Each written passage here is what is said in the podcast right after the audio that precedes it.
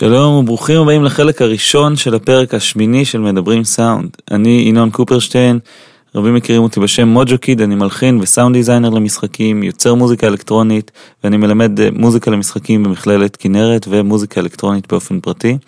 היום נסעתי לבקר את קובי נעים בסטודיו הביתי שלו בקיבוץ מענית.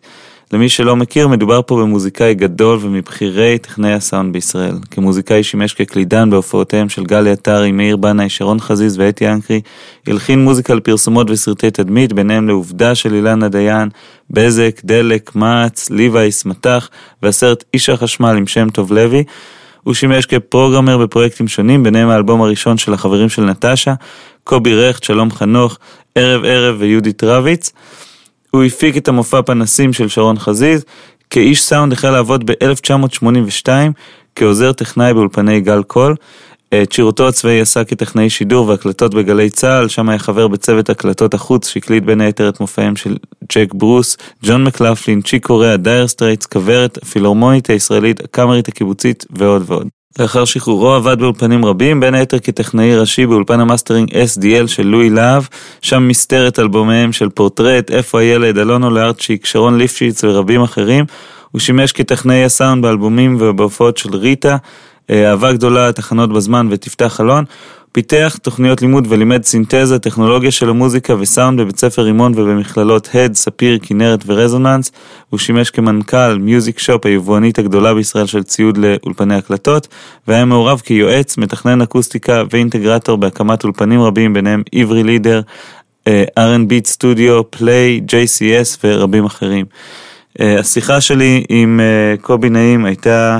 פשוט uh, סוחפת, זאת אומרת מה שקרה זה שהתיישבנו, התחלנו להקליט ומאז היו שלוש שעות של כמעט ללא הפסקה.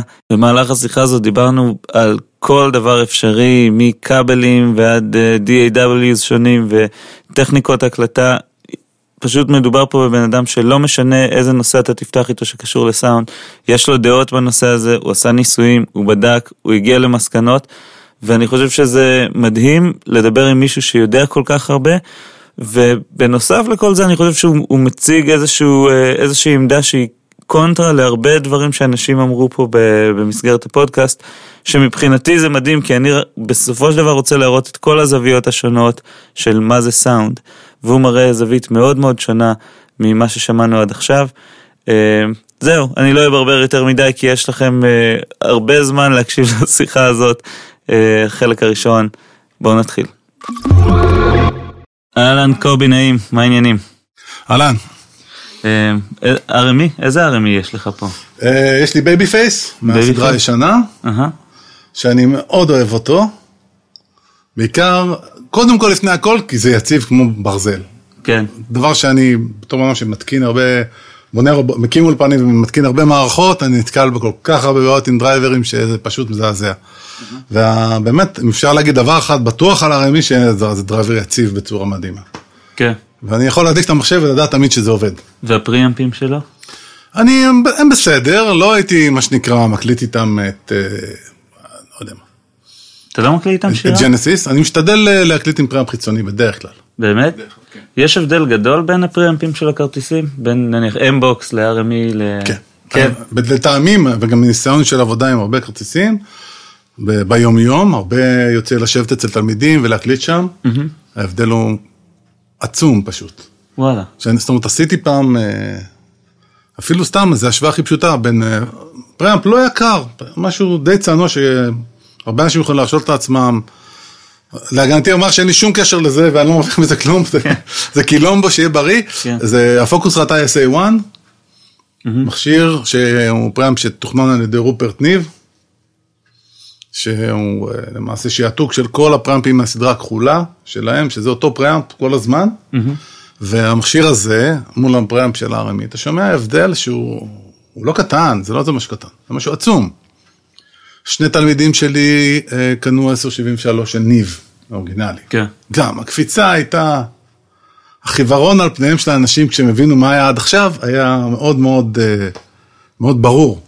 אתה חושב שאי אפשר להקליט שירה עם אה, פריאמפ של הכרטיס, או לא מומלץ, או... בוא נדבר על אפשר ואי אפשר. על המונחים האלה, ואני מתנצל בפני המאזינים אם אני נכנס למוד המרצה שלי, אני פשוט מלמד כל הזמן. לא, זה המקום אז- להיכנס אז זה חלק ממני. זה המקום להיכנס למוד המרצה. לך. בואו נדבר על אפשר ואי אפשר ב- ב- בסאונד בטח. במוזיקה עוד אפשר לדבר על זה איכשהו גם, אבל מה זה אי אפשר? כל מערכת יש לה את היכולת להפיק source ברמה מסוימת. אם אנחנו נעשה את המקסימום שהסורס הזה יהיה אופטימלי, הסורס יהיה שימושי. ונצליח, אם אנחנו יש לנו מספיק ידע ויכולות, נצליח להביא אותו למצב שהוא יעבוד בשיר וישרת את המטרה שלשמה הוא נוצר. אבל, א', כמות העבודה שתידרש, כמות הידע שתידרש, אם רוצים אה, גם כמות ה-CPU שתידרש, תלך ותגדל ותתעצם ותתגבר ככל שהסורס חלש יותר. כי אנחנו לטעמי נמצאים היום בעולם במצב של, אה, כמו- שתעשיית הקולנוע נמצאת בו כבר, עוד לפנינו. אנחנו במדע בדיוני. זאת אומרת, אף אחד לא תיאר לעצמו. אני בעסק הזה 36 שנה. מהמם. אני בן 52, אני בעסק הזה מגיל 16. התחלתי לעבוד באולפני גלקול, שמונה ערוצים על סרט, שני מיקסרים של שמונה ערוצים משורשרים. יש בס וטראבל בערוץ, כן? עם שני תדרים לכל אחד שאפשר לבחור. שלוש וחמש בגבוהים, אני לא זוכר מה היה בנמוכים, זהו. עם זה אתה צריך לעבוד, עם זה אתה צריך להקליט, ועשו שם אלבומים, והרבה. זאת אומרת, זה לא רחוק מהביטלס, מסארג'נט פפר, אם רוצים כבר, מבחינה טכנולוגית. ולמרות שזה היה רחוק בזמן. היום אנחנו לא מוגבלים בערוצים, אנחנו לא מוגבלים באיזה מעבדים אנחנו משתמשים, ואני תופס את, ה, את המצב שלנו היום כהמגבלה היחידה היא היכולת. ויכולת בסך הכל מורכבת משני גורמים. מהאוזניים שלך, שעם זה אין מה לעשות, אי אפשר להתווכח עם זה, ומה שנמצא ביניהם. בדיוק, ומה ששמת ביניהם אפילו. כן. זה לא מה שנמצא ביניהם שנולדת איתו, זה, לא- זה יכול לעזור, אבל מה ששמת ביניהם, מה שהוספת, זה, זה מאוד קובע. זה מאוד קובע. אתה חושב שיש היום איזה, איזו תופעה של אנשים שאין להם את הידע הזה והם, והם אה, צוללים במים עמוקים מדי, אה, מהר מדי? זאת אומרת, זה דבר שאתה שומע. אני מהסס להגיד על מישהו שהוא צולל עמוק מדי, אני יכול להגיד עליו את זה אם הוא ישמיע לתוצאה מחורבנת ויגיד, אה, ויתיימר שהיא תהיה טובה. אם זה לא עובד. אבל אני לא חושב שאפשר להתווכח עם משהו שעובד. בסופו של דבר, פעם היה לי תלמיד טייס. הוא היה טייס קרב. הטיס F-16. עוד היה, ב, עוד היה ב, בקבע, לפני, לפני שהוא אה, עבר להטיס מטוסים באל על או משהו כזה, אני לא זוכר בדיוק מה קרה איתו, אז זה היה לפני הרבה זמן. והוא למד די הרבה זמן. והוא אמר לי, תשמע, אני רוצה, בתחילת, כשנפגשנו, הוא אמר לי, אני רוצה לדעת הכל. אני רוצה להיות הטכנאי הכי טוב, והמוזיקאי הכי טוב שאני יכול, ואתה צריך להביא אותי לשם. והוא בא עם ידע מוזיקלי מקיף, הוא למד וניגן קלאסי, ולמד ג'אז אחר כך וכולי, ורצה להיות מפיק, אבל הוא רצה להיות המפיק של עצמו. אמר, יש לי תחביב, אני כל דבר עושה עד הסוף, סבבה. הוא אמר אצלי כמה שנים. באיזשהו שלב אמר לי, תשמע, אבל מה זה, זה כמו להטיס את המטוס, מה? מה הולך פה, מה, אני בקורס טיס? כמה צריך ללמוד? אמרתי לו, אתה יכול ללמוד כמה שאתה רוצה, אתה יכול לעצור, ואני אומר את זה לכל תמיד, אתה יכול לעצור בכל נקודה להגיד, זה, יש לי את מה שאני צריך בשביל להגיע לתוצאה שאני רוצה. אבל השאלה, איזה תוצאה אתה רוצה? אז זה תמיד שילוב של נקודת ההתחלה שלך ונקודת הסיום שלך, שאתה שואף להגיע אליה. עכשיו, הטכנולוגיה שיש לנו היום, למעשה, אני, אני רואה אותה כ, כברכה וכקללה, כי היא אמנם מאפשרת הכל, אבל היא גורמת לאנשים גם להתבלבל ולחשוב שזה הפתרון, שהיא תעשה במקומם דברים. ובואו אני אגלה לכם משהו. ככל שהטכנולוגיה מתקדמת, צריך יותר ידע כדי ליהנות ממנה. ניתן דוגמה אחת למשהו שאני מאוד אוהב. iZotope Neutron. זה מכשיר די חדש שיצא. אה, זה, זה multi processor לטיפול בערוצים, יש שם EQ, יש שם שני קומפרסורים multiband, יש שם distortion ושם exciter. אבל זה יודע לעשות... channel strip כזה. זה channel strip, ואתה יכול להסתמך, רמת התחכום, רק מה שיש שם, רמת התחכום היא כזאת, רק אפשרויות החיווט שאנחנו, שאפשר לעשות עם הדבר הזה, היו מצריכות פאץ' של איזה 100 חורים באולפן רגיל. והמון המון המון מכשירים. ובואו נגיד שלפני, אה, יש שם אפשרויות, למשל כמו האפשרות להפוך כל band ל dynamic EQ בנפרד, עם למעשה sidechain נפרד מבחוץ, שהוא sidechain מלא, או שהוא sidechain שעבר את אותו פילטר שה... שה band עבר. נכנסים שם, יש שם עומקים, עומקים באמת גדולים של, של אה, יכולות, שצריך להבין מה אתה עושה בשביל זה, באמת, ובשביל ליהנות מזה. once שאתה יודע מה אתה עושה, זה, זה סוג של miracle thing, כאילו. אתה מסתכל על זה ואתה אומר, וואלה, אם אני רוצה לעשות משהו בסאונד, סביר להניח שאני אצליח לעשות אותו עם הדבר הזה.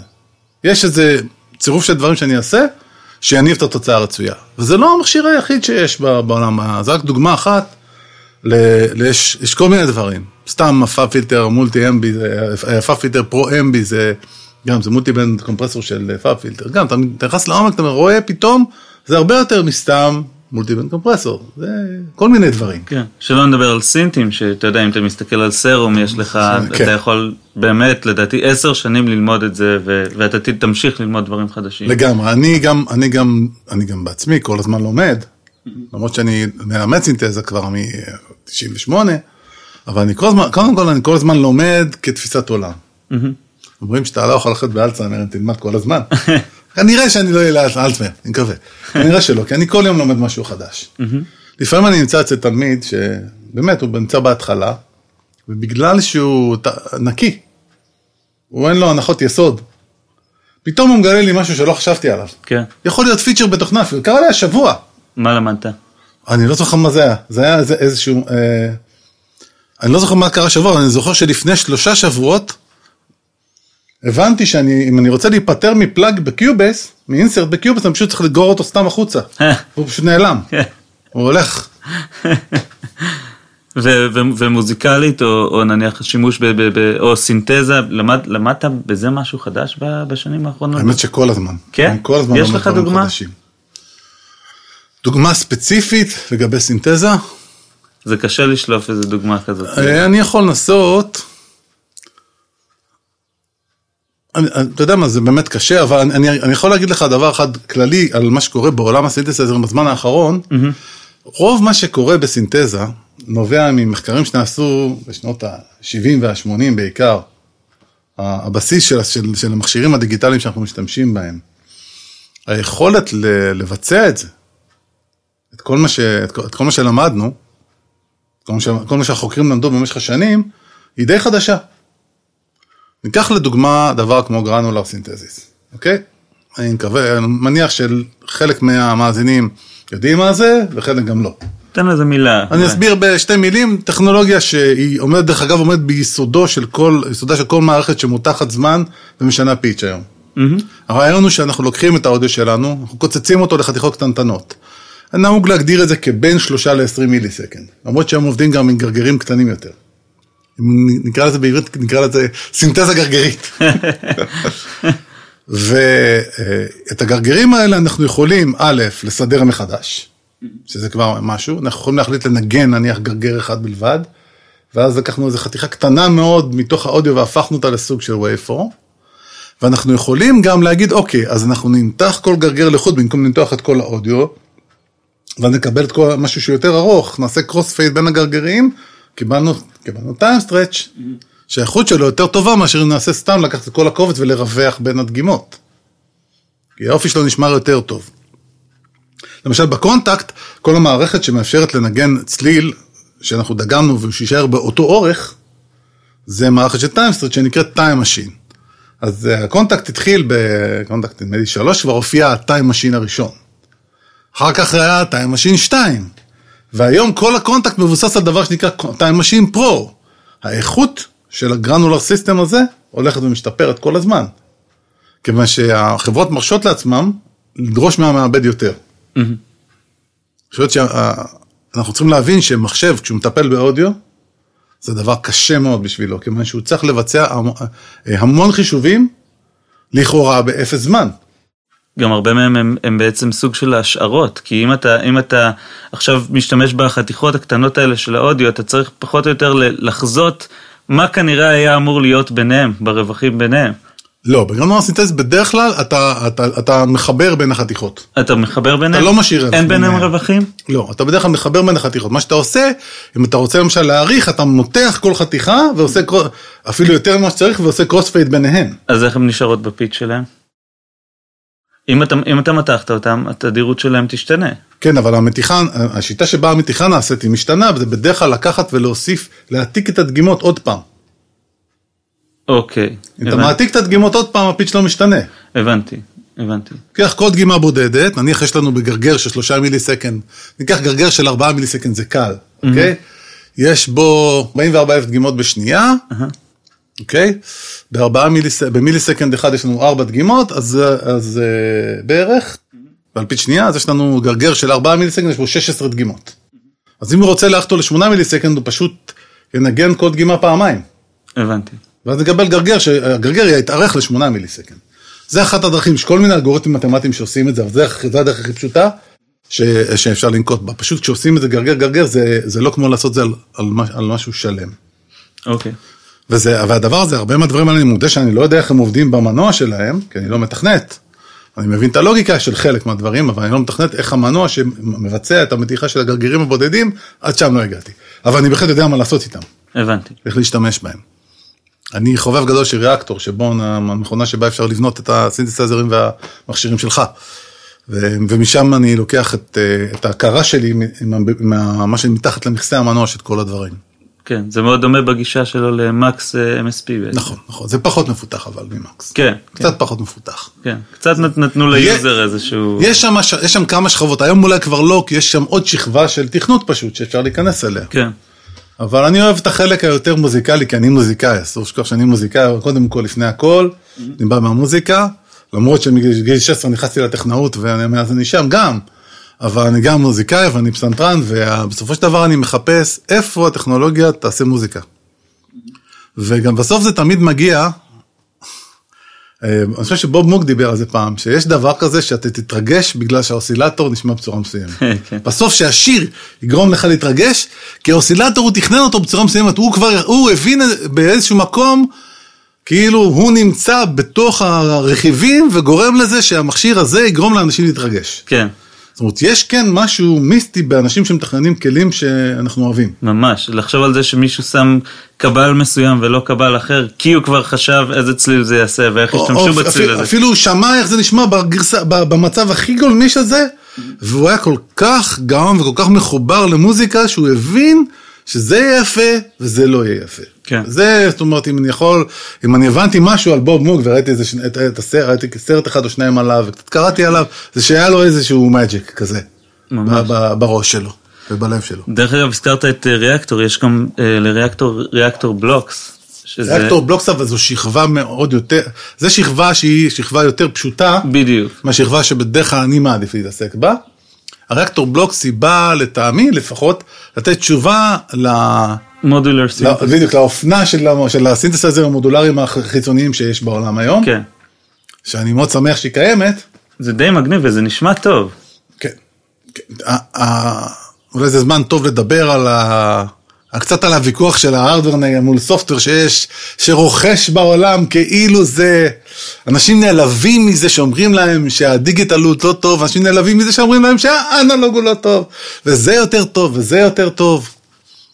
אני רק יכול להגיד שפעם, אה, אה, רן שם טוב, בזמנו כשהייתי בחרציות פעם אחת, בא ואמר לי, אה, בא, בא, בא לבקר אותי ברווחה, ודיבר איתי על זה שהוא מקליט על ה-16 ערוצים הישן שלו, והוא לא יחליף את זה לעולם, וזה הסאונד הכי טוב בעולם, וזה.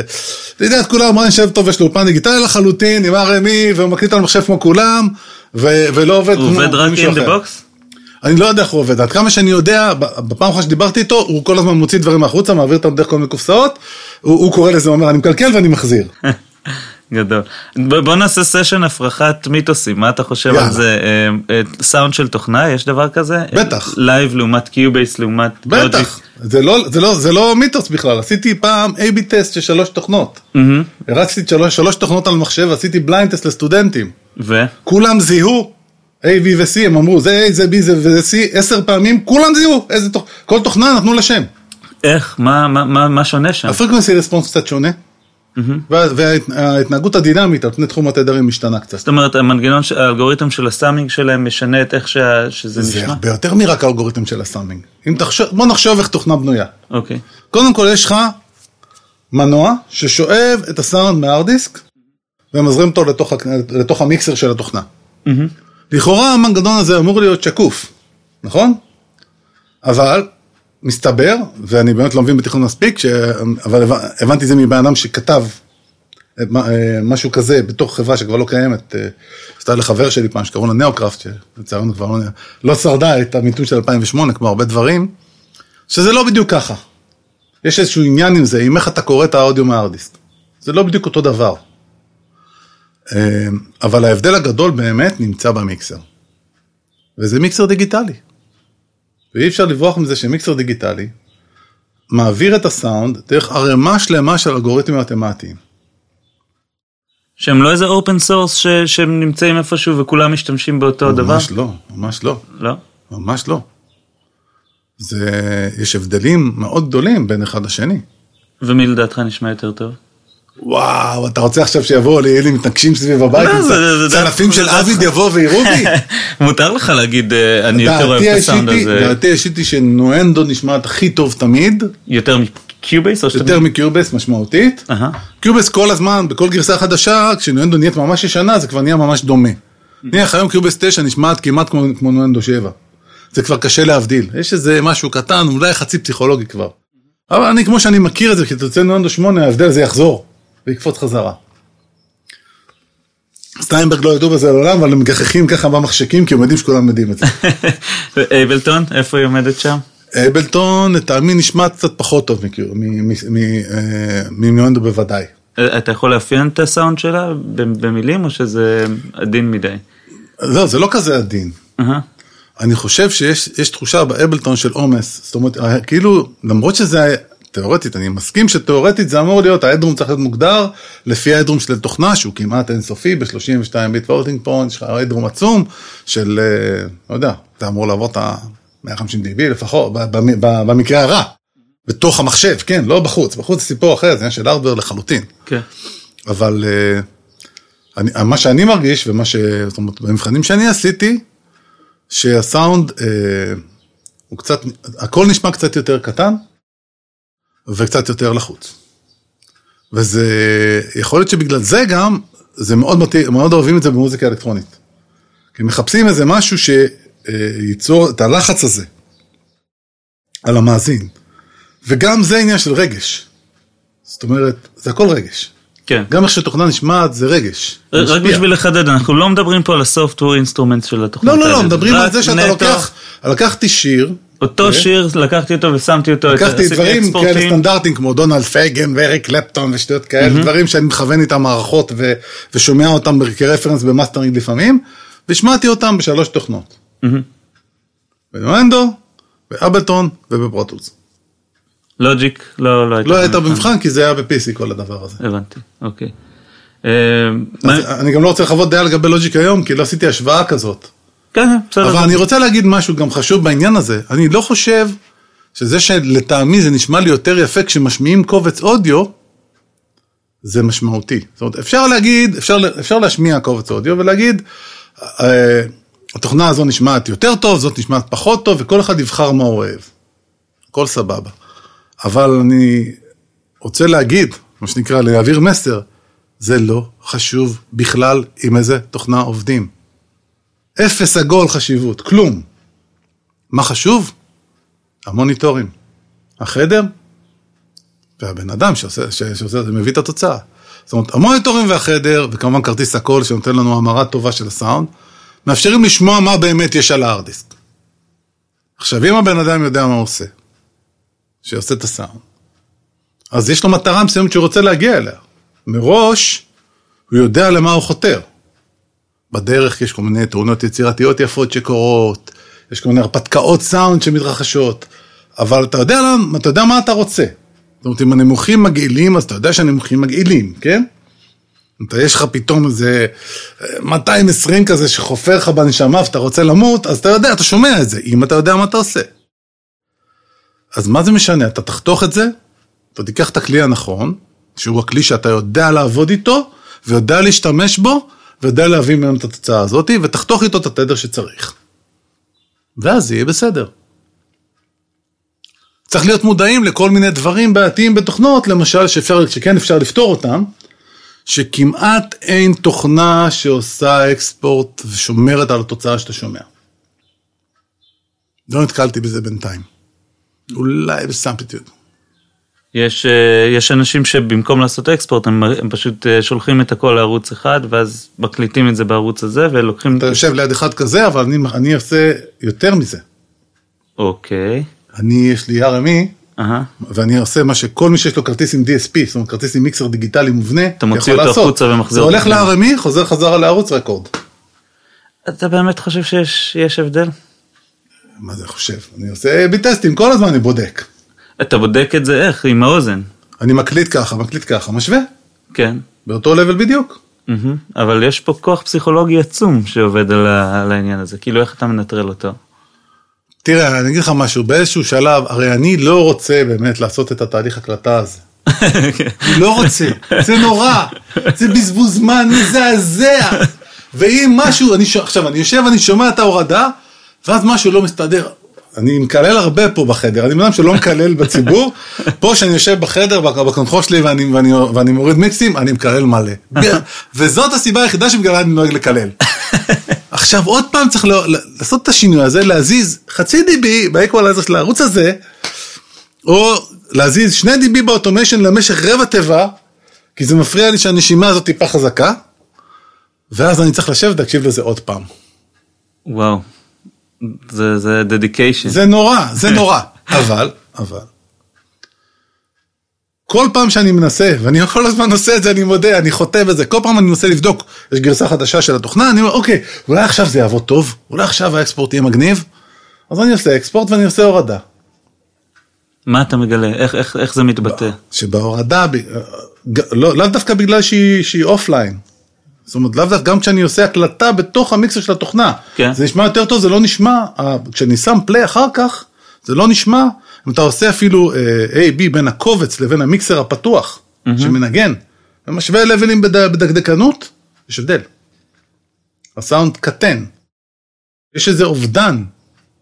דרך אגב, אתה, לי הייתה בעיה עד לא מזמן שחירפנה אותי, הייתי מוציא, הייתי מוציא קבצים והייתי מנגן אותם עם ה-VLC וזה היה נשמע לי חרא וגיליתי שבקודק של, של ה-MP3 של VLC מאיזה תוכנה, אני לא זוכר מה זה, ה-2.2 או איזה משהו כזה, אה, בטח טעיתי לגמרי בגרסה, אל, ת, אל תצלבו אותי על זה, אה, משהו נדפק וכל ה-MP3ים נשמעו ממש איומים ונוראים. אני, אני עשיתי אקספורט מתישהו של סתם סינוס כדי לשמוע והוא, והוא, והוא נשמע, כאילו, לא, לא היה שום ספק, זה היה כאילו, זה, זה לא נשמע כן. חרא, כאילו. אבל, אבל אסור לשכוח ש-MP3 זה דבר בעייתי כשלעצמו. נכון, אבל, גיל, אבל מה הנקודה של כל הסיפור הזה? שגיליתי שהבעיה הייתה בקודק של ה-VLC, ו- ואני כל הזמן האשמתי את זה בכל דבר אחר. לפעמים שווה לבודד משתנים וסתם לבדוק את זה. לגמרי, אבל צריך, ואסור לשכוח כל, שגם גם תוכנות הפליירים השונות נשמעות אחרת כל אחת בצורה קיצונית. אני אספר סיפור אמיתי. באה אליי חברה שקוראים לה virtual atmosphere. חברה שעושה אה, מערכות מוזיקה לבתי עסק. למסעדות, לבתי מלון, לפאבים, כל הדברים האלה. ואמרו, אנחנו רוצים כרטיסי קול, לבחור כרטיסי קול וכולי, תעזור לנו, אנחנו רוצים לתכנן מערכת סטנדרטית שאיתה אנחנו נרוץ. כרטיס הקול, התוכנה, הזה, הפה, הכל. ואמרו לי, גם יש לנו איזה תוכנה שאיזה חבר כתב, איזה player שחבר כתב, משהו פרימיטיבי, אמנם, אבל הוא לא אמר שאם נשלם לו קצת, הוא ימשיך לפתח את זה בשבילנו, שזה יהיה לנו שמיש, אם, אם, זה, אם יש לזה יתרון מבחינתנו. אז עשינו אה, ABCDFG test על blind, על blind. עכשיו ההבדלים היו, זאת אומרת כולם, כל מי ששמע, כולם שנאו את, את, את אותם דברים. אני מקווה שמייקרוסופט לא ירדפו אותי, ה Media Player נשמע הכי רע, הכי נורא מכולם. ובדקנו, עשינו בדיקה בווייבים, ועשינו בדיקה ב-MP3, גם ב-MP3 בתדרים שונים. התוצאות היו די דומות. כמעט לא היה הבדל בין היכולת של התוכנות השונות. ה player הזה שהם הביאו מהחבר שלהם נשמע הכי טוב. אז הישראלים שוב מנצחים, מסתבר. אני לא יודע מה קרה עם זה אחרי זה. אני חושב, למיטב זיכרוני, זה קרה לפני הרבה זמן כבר, לפני עשר שנים, למיטב זיכרוני זה לא צלח העניין הזה, כי זה היה אמור להיות עלות גבוהה מדי, אבל uh, המנצחת הגדולה, ובהפרש משמעותי, הייתה Traktor. וואו. כן. מול כל תוכנת player ו DJ שהייתה זמינה, תחשבו, אנחנו מדברים לפני עשר שנים, כל player ו- ותוכנת די.ג'יי שהייתה נבדקה, במבחן אה, עיוור של 15 איש, ה Traktor אכלה את כולם בלי מלח בהפרש, אבל לא בצורה, לא בקטן. כן. זה ה Traktor החינמית, כן? אני מדבר איתכם כן. על Traktor player שאפשר להוריד, לא צריך לשלם אגורה. זה נשמע הכי טוב. איזה קטע. כן. אמ, בוא נחזור שנייה למיתוסים, אני אני אוהב את זה, אוקיי? אה, אה, אז רק נסכם פה, אוקיי, המ- כן, המיתוס שתוכנות נשמעות אחרת הוא הכי נכון שאפשר. אוקיי. הכי נכון שאפשר. המיתוס שזה משנה משהו, הוא לא נכון. הן שונות כל הזמן, תעבדו עם מה שבא לכם, מה שקובע עם מה לעבוד, זה עם מה נוח לכם לעבוד, ומה לא חוסם לכם את היצירתיות, ומה נותן לכם את רצף העבודה הכי טוב והכי יעיל. כי ככה המוזיקה תצא הכי טוב. אמן. אמן אינדיד. סמפל רייט? מה מה אנחנו אומרים על זה? sample rate. sample rate הוא חבר. כן? אנחנו- זה- זה משנה לנו? זאת אומרת, בוא, אוקיי, בוא נציג רגע את הדיון, יש אנשים שאומרים שזה ממש משנה, יש אנשים שאומרים שזה bullshit, יש לנו את חוק נייקוויסט שאומר שאם אנחנו דוגמים בחצי מהתדר, אז כל, ה- כל המידע נמצא שם. שגם הוא אומר שזה bullshit חוק נייקוויסט, הוא משתתף בתיאוריה הזאת, כן? כן, הוא- מהטוענים לתיאוריה הזאת. כן. אה, אז איפה קובי נעים עומד ב- ביחס לדיבייט הזה? מה שאני מבין בעניין הזה, ובאמת אחרי שיחות עם כמה אנשים אה, רציניים בתחום הזה, במיוחד אה, רביב גזית, מורי ורבי, אני רוצה לתת לו קרדיט, רביב גזית, מורי, מורי ורבי, מוזיקאי, פסנתרן מדהים, מלחין של מוזיקה מודרנית משוגעת, וגם גם נגן שניגן עם הרבה אומנים גדולים בארץ, ומנהל המעבדה למוזיקה אלקטרונית באוניברסיטת תל אביב, במשך איזה יותר מ-20 שנה. ומהנדס אלקטרוניקה בהכשרתו, איש שמבין דבר אחד או שניים, מה שנקרא. והוא אה, אשם בהרבה דברים, בהרבה ממה שאני יודע הוא אשם, מסכן חפרתי לו הרבה. אני חושב שאתה השני שמזכיר אותו בפודקאסט הזה. צריך להגיד, ושטורח לעשות לו הקדמה כזאת. אני חושב. שרביב הוא תופעת טבע, כי הוא בן אדם טוב, והוא באמת, אה, גם, אני חושב, ראיתי בו אה, גם דוגמה לרצון לחלוק את הידע ולתת לאנשים את היכולת באמת לדעת מה הם עושים, ו- ואת ההנאה לראות את האור בעיניו של בן אדם שמבין משהו שהוא לא הבין קודם, זה דבר נפלא. מדהים. אז רביב, אם אתה מקשיב, דבר איתי, בוא נעשה פרק. אוקיי. כן, רביב, תעשה פרק, כדאי, יאללה, נמשיך. קבל את הטלפון שלו תכף. תודה. אה, רגע, למה אמרתי את זה? דיברנו על חוק לא, נייקוויסט, אה, דיברנו על... נכון, כן. יפה. ואני פשוט מתרגש, אני נזכר ברביב, והוא תמיד מרגש אותי. אמ, מה שאני רואה גם שקורה בפועל, אמ, וגם בחברות הפלאגינים, זה קודם כל שחוק נייקוויסט הוא, קודם כל אני מניח שהוא נכון, כי הוא קיים, והמדע לא מתווכח איתו, ואני לא מכיר מישהו שאומר שחוק נייקוויסט לא נכון. אבל, חוק נייקוויסט פועל היכן שכל המשתנים הם על פיו. ומה שלימד אותי, אה, אני לא זוכר את שמו, אללה, זה בושה וחרפה, יש לי בלקאוט על שמות לפעמים, אבל הוא היה ראש החוג אה, לסאונד בעמק הירדן, וגם אדם שלמדתי ממנו הרבה, כשלימדתי שם, זה שמשוואות נייקוויסט שיושבות בבסיס היכולת שלנו אה, לבצע את כל התהליך הזה שנקרא PCM, Pulse Code Modulation, שזה לקחת את הסאונד, לפרק אותו לדגימות, אחר כך להחזיר את זה חזרה, ולכאורה הרווח בין הדגימות איכשהו אה, מושלם על ידי המשוואות האלה באורח, באורח בלתי ניתן לערעור, הוא תלוי בכוח חישוב מסוים של המערכת שלנו. כלומר, אה, מכמות מסוימת של DSP, ומשהו שהוא קצת פחות מוכר, אבל חברות הקונברטרים קצת מדברות על זה לאחרונה, כמות מסוימת של latency שצריך, זמן שצריך בשביל לחשב את המשוואות האלה, אתה יכול להגיע למצב שזה מושלם. אחת הסיבות שממירים יקרים עולים הרבה, מעבר לאלקטרוניקה האנלוגית של ממיר, שכמו כמו, בדיוק כמו בפראמפ, אלקטרוניקה אנלוגית של ממיר, input stage, output stage, line amplifiers, כל הדברים האלה, מי שיודע מה זה, אה, זה דברים יקרים. אלקטרוניקה אנלוגית טובה זה דבר יקר, קשה לתכנן את זה שזה יהיה טוב ולא יפגע בסאונד, ובטח לא שזה יתרום.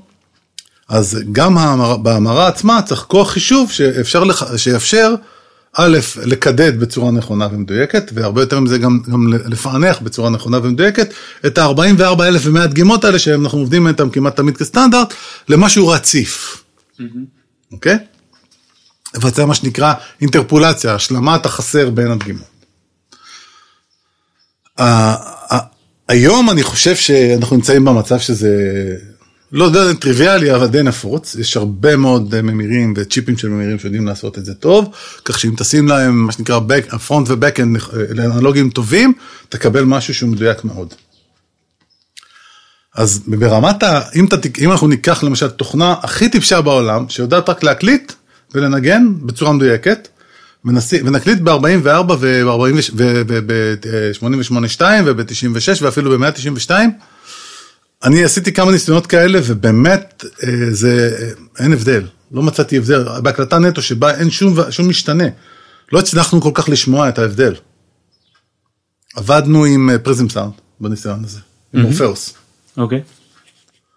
שזה באמת ממיר מדהים, אין מה להגיד.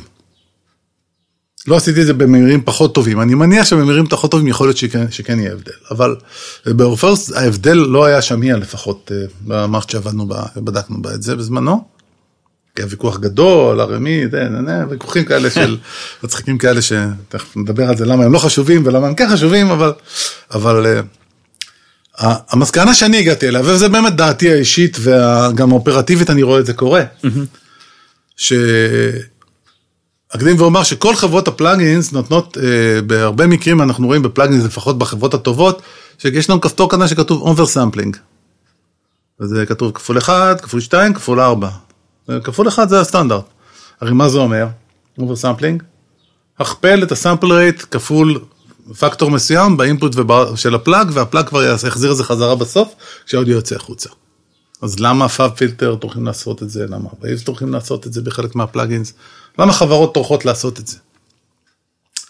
למיטב הבנתי המתמטיקה משתנה, הדיוק של המתמטיקה משתנה כשאתה מרים את, ה, את, הס, את ה sample rate מאוד. ומי שרוצה לבדוק את זה, במיוחד אה, מישהו, מי שקצת בקיא בסאונד גיטרה, תפתחו Guitar Rig, תעלו את המגבר החביב עליכם, יש כפתור קטן בצד ימין למעלה, כתוב לו, קוראים לו Hi. תלחצו על ה Hi. זה מכפיל את ה sample rate בתוך ה plug.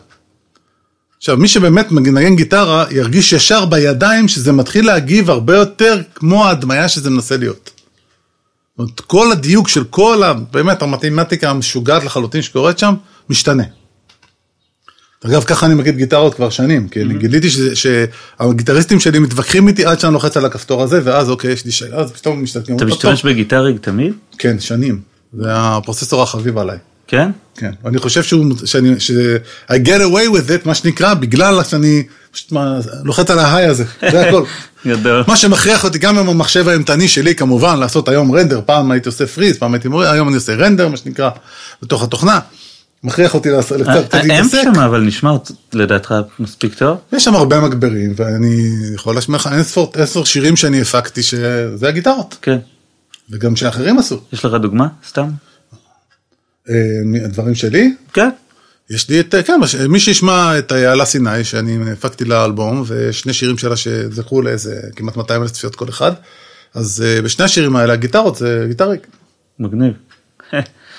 אני, אני אגיד לך מה אני, רק כדי לסגור את הנושא הזה של ה sample rate, או שאתה, שאתה רוצה לא, להוסיף את זה. רק, רק להגיד שמעבר אה, לזה שה plugins באמת זקוקים לכמה שיותר דיוק כדי לתת לנו את, ה, את הנוסחאות שלהם בצורה המיטבית, ושומעים את זה, שומעים את זה, כל, כל אחד שרוצה שיקח FabFilter וינסה לעשות oversampling, זה משנה את הסאונד, שומעים את זה. יש עוד עניין, שבתהליכים שדורשים ממש אה, דקדקנות מאוד גדולה, אז אה, לעבוד ב sample גבוה מאוד עוזר, כי גם המיקסר של התוכנה נשמע יותר טוב ומחשב יותר טוב. אז לכן אני יכול להגיד שאני בתור בן אדם שעושה גם מיקסים וגם מאסטרינג, אני לא ממקסס, אני לא מרים את ה sample rate של הפרויקטים שמגיעים אליי. אם מגיע לפרויקט ב sample rate גבוה, סבבה, אבל אם מגיע בסמפלט מסוים, אני מבשל אותו בסמפלט הזה, אבל אני כמעט תמיד ממסתר בסמפלט כפול. מעניין. אני, עד כמה שאני הבנתי את הנושא הזה, וזה רק אה, להוסיף אולי עוד משהו קטן, זה, דיברת מקודם על המרחק בין סמפלס ואיך אנחנו מפצים עליו, כן. עכשיו, עד כמה שאני מבין, אה, אם יש לנו שני סמפלים והמרווח ביניהם, זאת אומרת, דגמנו את זה ב-44-100, אז בעצם מה שקורה ביניהם הוא לא באמת משנה. למה זה לא משנה? כי אם בתדירות הכי גבוהה יש לי גל סינוס או גל מרובע, זה לא באמת משנה, כי ההבדל היחידי ביניהם יהיה בהרמוניות שגבוהות, שגבוהות מ-20 אלף הרץ, שאנחנו בעצם לא מסוגלים לשמוע אותם. אז, אז ההבדל יהיה קיים, אבל הוא לא יהיה שמיע. ועד כמה שאני מבין, הדבר הזה באמת מתחיל להיות אה, אה, משמעותי כשאני מדבר על, כשאני עושה פיץ' קורקשן ושאני עושה דברים שמשנים בעצם את ה... את הסמפל רייט. את הסמפל רייט, נכון. בדיוק. וזה נכון, זה נכון עד כמה שאני מבין, אבל אתה יודע, העובדה שמה שהקונברטרים מתעסקים איתו הרבה זה כן האינטרפולציה הזאת. כן, אוקיי, אז באמת אבל, יכול להיות שיש אה, שלבים יש, שאני לא מודע אליהם. יש שם משהו, אבל אנחנו כאנשים שעושים את זה באופן מעשי, אני חושב שהמסקנה, וגם המסקנה המעשית היא שיותר חשוב, שוב אני חוזר כאן לפרקטיות של הדברים, יותר חשוב שיהיה לך מספיק כוח עיבוד, כדי להשתמש במכשירים שאתה צריך, להביא את הסאונד שאתה רוצה. הרזולוציה של זה היא מאוד חשובה, אבל לא אם היא בלתי אפשרית.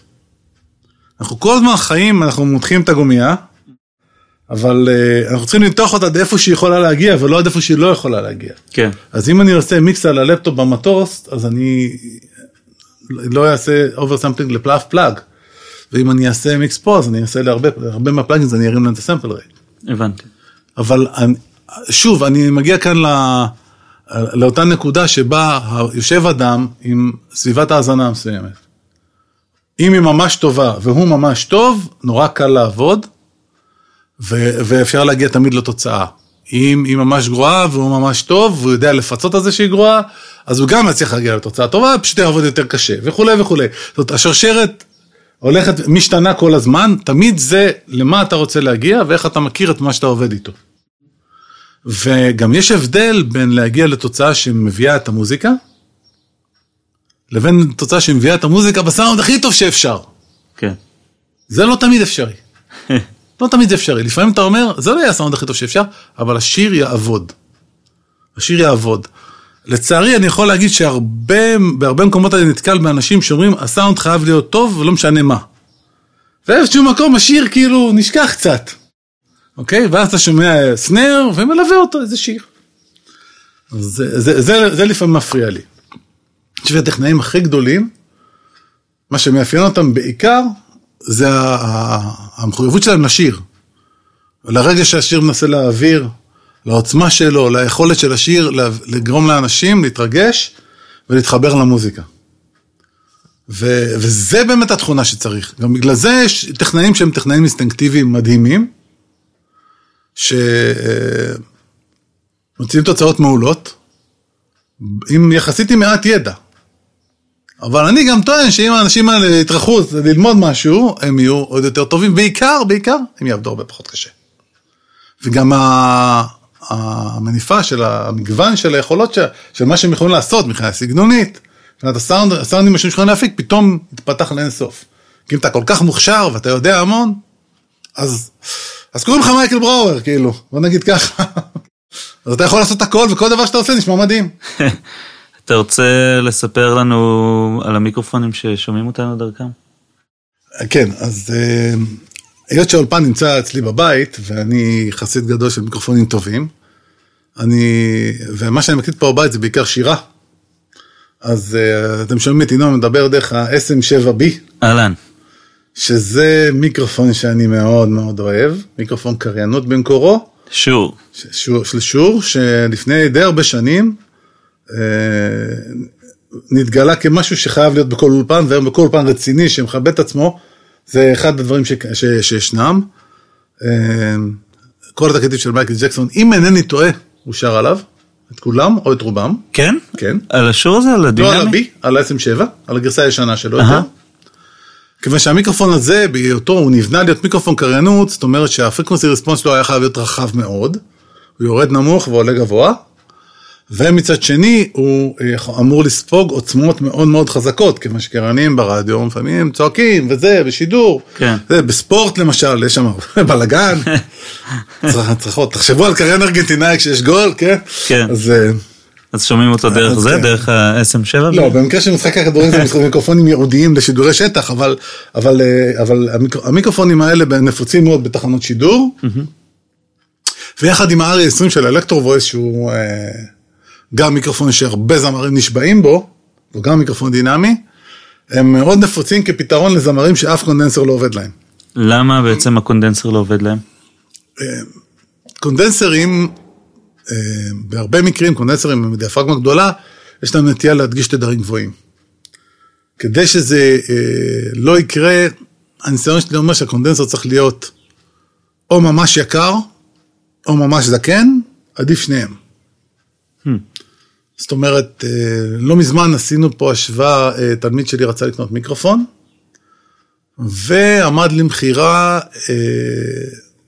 M, מה זה היה? כן, זה היה M147 של נוימן, משומש, בן שנה. ובא הבחור, גם תלמיד שלי לשעבר, הוא מאוד נחמד, אני לא זוכר איך קוראים לו. לא, בעצם זה לא היה התלמיד שלי, זה היה מפיק, דווקא מפיק אחד די ידוע, לא רוצה, לא, לא יודע אם הוא יודע, רוצה שידעו שהוא מכר את המיקרופון, אז אני לא אגיד את שמו, אבל מפיק שעושה הרבה דברים רציניים בארץ שלנו, הוא מחליף אותו. אחד מהחבר'ה שאוהבים להחליף מיקרופונים, יש כאלה שזה התחביב שלהם, הוא אחד מהם, כן. אז הוא בא לפה והשווינו אותו גם לפרלמן, זה היה VT2 או VT1, אני לא זוכר, אחד הדגמים של פרלמן, שגם אני מחבב את דיוויד פרלמן והמיקרופונים שלו, זה רימייקים של 47 שהוא עושה ביד. של ה-U47? כן, כן. רימייקים כאלה. יש לי שני תלמידים שלי כאלה, אני מקווה שאני מאוד מחבב.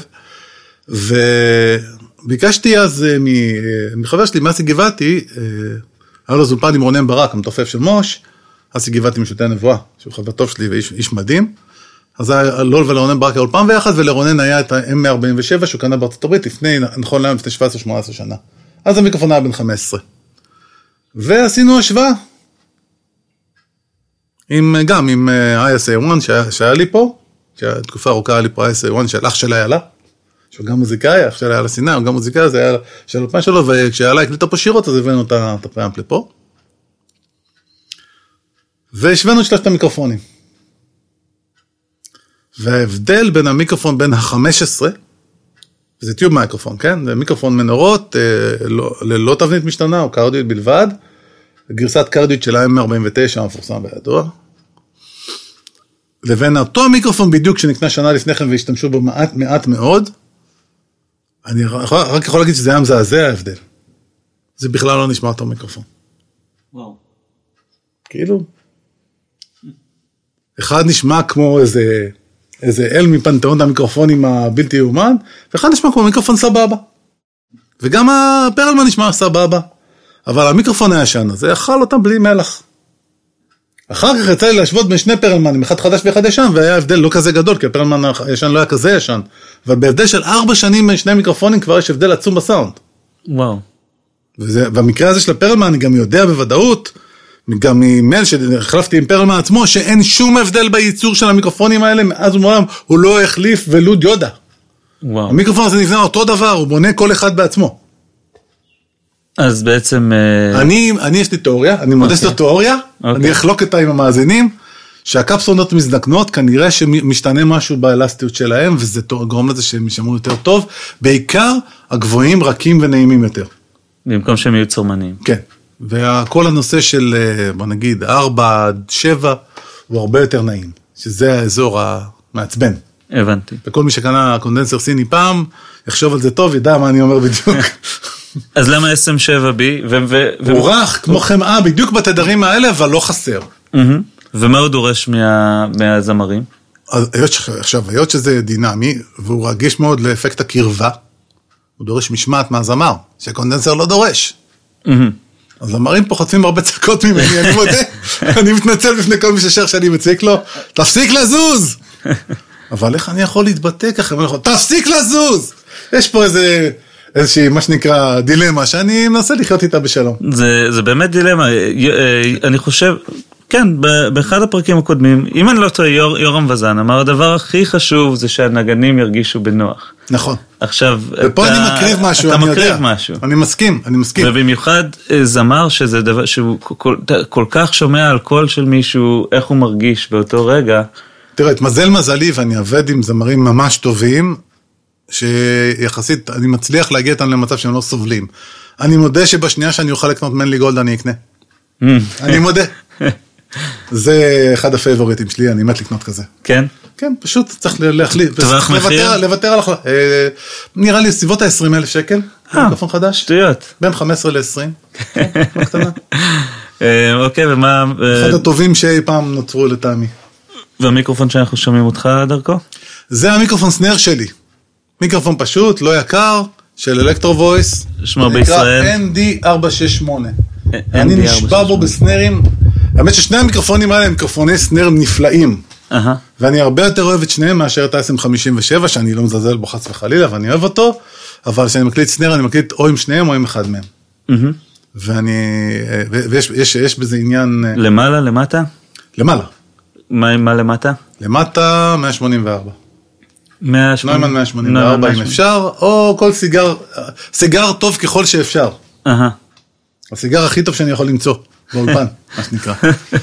אה, עד, ש, עד ששוב, עד שהתקציב יאפשר לי לקנות את ה-DPA המאוד מאוד יקר שאני רוצה לקנות, ממש בקרוב. ועל הקיק מה אתה שם? על הקיק אני שם SM52 של שור. וואו, אוקיי, פעם ראשונה. כי אני יודע, זה, זה מיקרופון לקיק. כן, אבל הרבה פעמים אנשים מדברים על אה, כן. D- D112. אני יודע, אני יודע, אני לא, לא חובב גדול של ה-AKG ב- בקיקים, אהה. והפטנט שלי בקיק, שימו לב חברים, תנסו, זה נפלא. הקונדנסר הכי טוב והכי יקר באולפן, חצי מטר מאחורי התוף. אני מקליט הרבה אצל גיל פלדמן באולפן, אולפן חלומות, אוסף מיקרופונים שלא היה מבייש, לא מבייש גם את AIR Studios וגם לא את Abbey Road, ואקוסטיקה נפלאה שתוכננה על ידי חברנו האהוב, אה, יש לי בלקאוט לשמות היום. ישראל דוד, זיכרונו לברכה, שהיה גורו של הרבה אנשים פה, וגם אה, אחד האנשים שגם השפיעו עליי ולמדתי מהם המון. אז כל אולפן זה, האקוסטיקה שלו תוכננה על ידו, ובאולפן זה שם פרמפים טובים וזה וזה וזה, מלא ציוד נהדר, וכיף נורא להקליט שם. ויש שם בראונר. דירק בראונר הוא מתכנן מיקרופונים שעושה גם, זה סוג של 47 כזה, קצת יקר, בין 7,000 ל-11,000 דולר, זה המחירים, פחות או יותר, של הבראונר למיניהם, ואני מקליט את הקיקים בבראונר. לוקח את המיקרופון הכי טוב באולפן ושם אותו חצי מטר מהקיק. וזה רוב הסאונד, מבחינתי. וואו. רוב הסאונד, כן. מה אתה חושב על אה, ריבונים? לתפ- לא לקיק ספציפית, אבל אה, על כל- על כל- כל המערכת? זה תלוי בס- בסגנון, זה עניין סגנוני.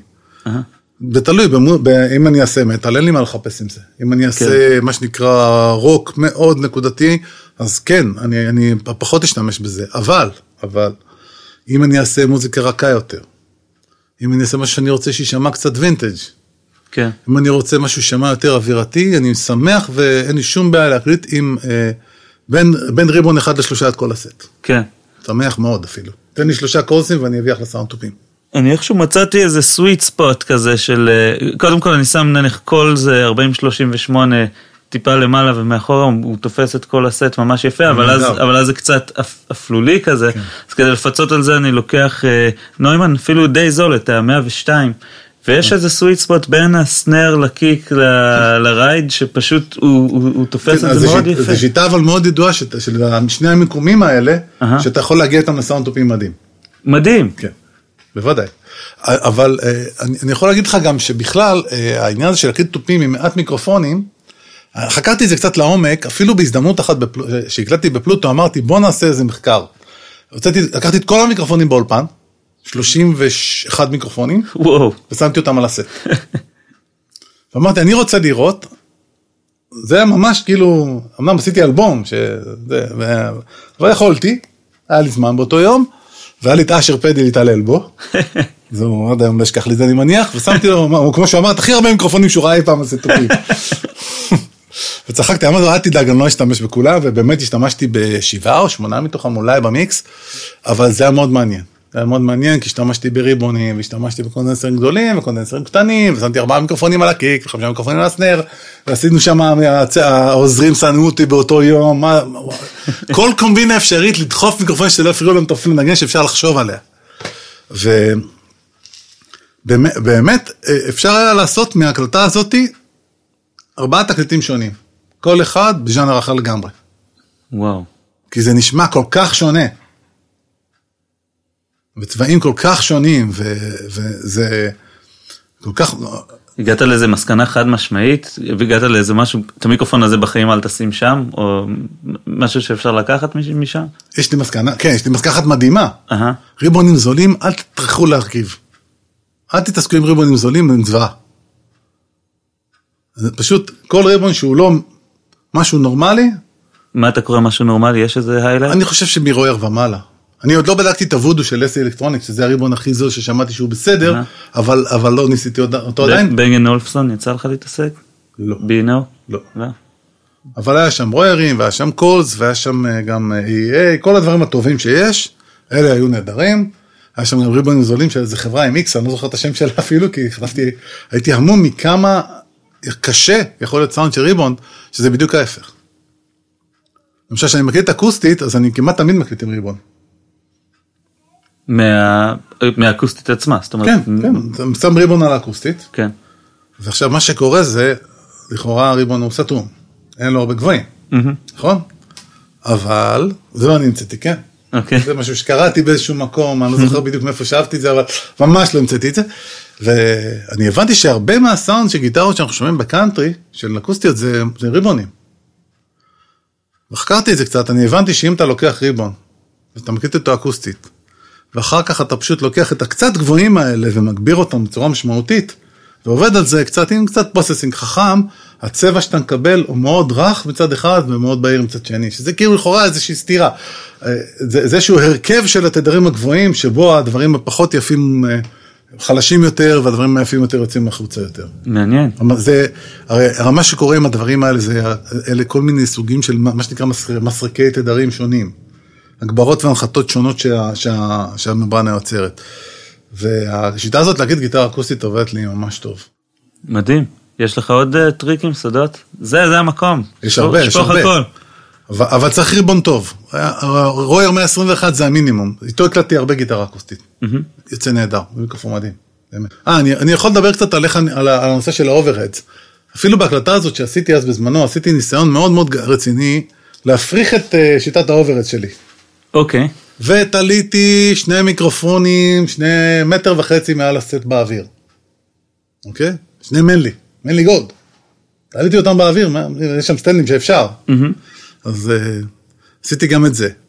ושמתי, אני לא זוכר מה שמתי שם מעל וכולי, ובסופו של דבר, מה שאני אוהב לעשות, זה זמין לי בעיקר אצל גילי, אבל יש עוד אולפנים שיכול להיות שיש שם את זה, את האפשרות לעשות או משהו דומה, זה מה שנקרא, אה, נדמה לי XY.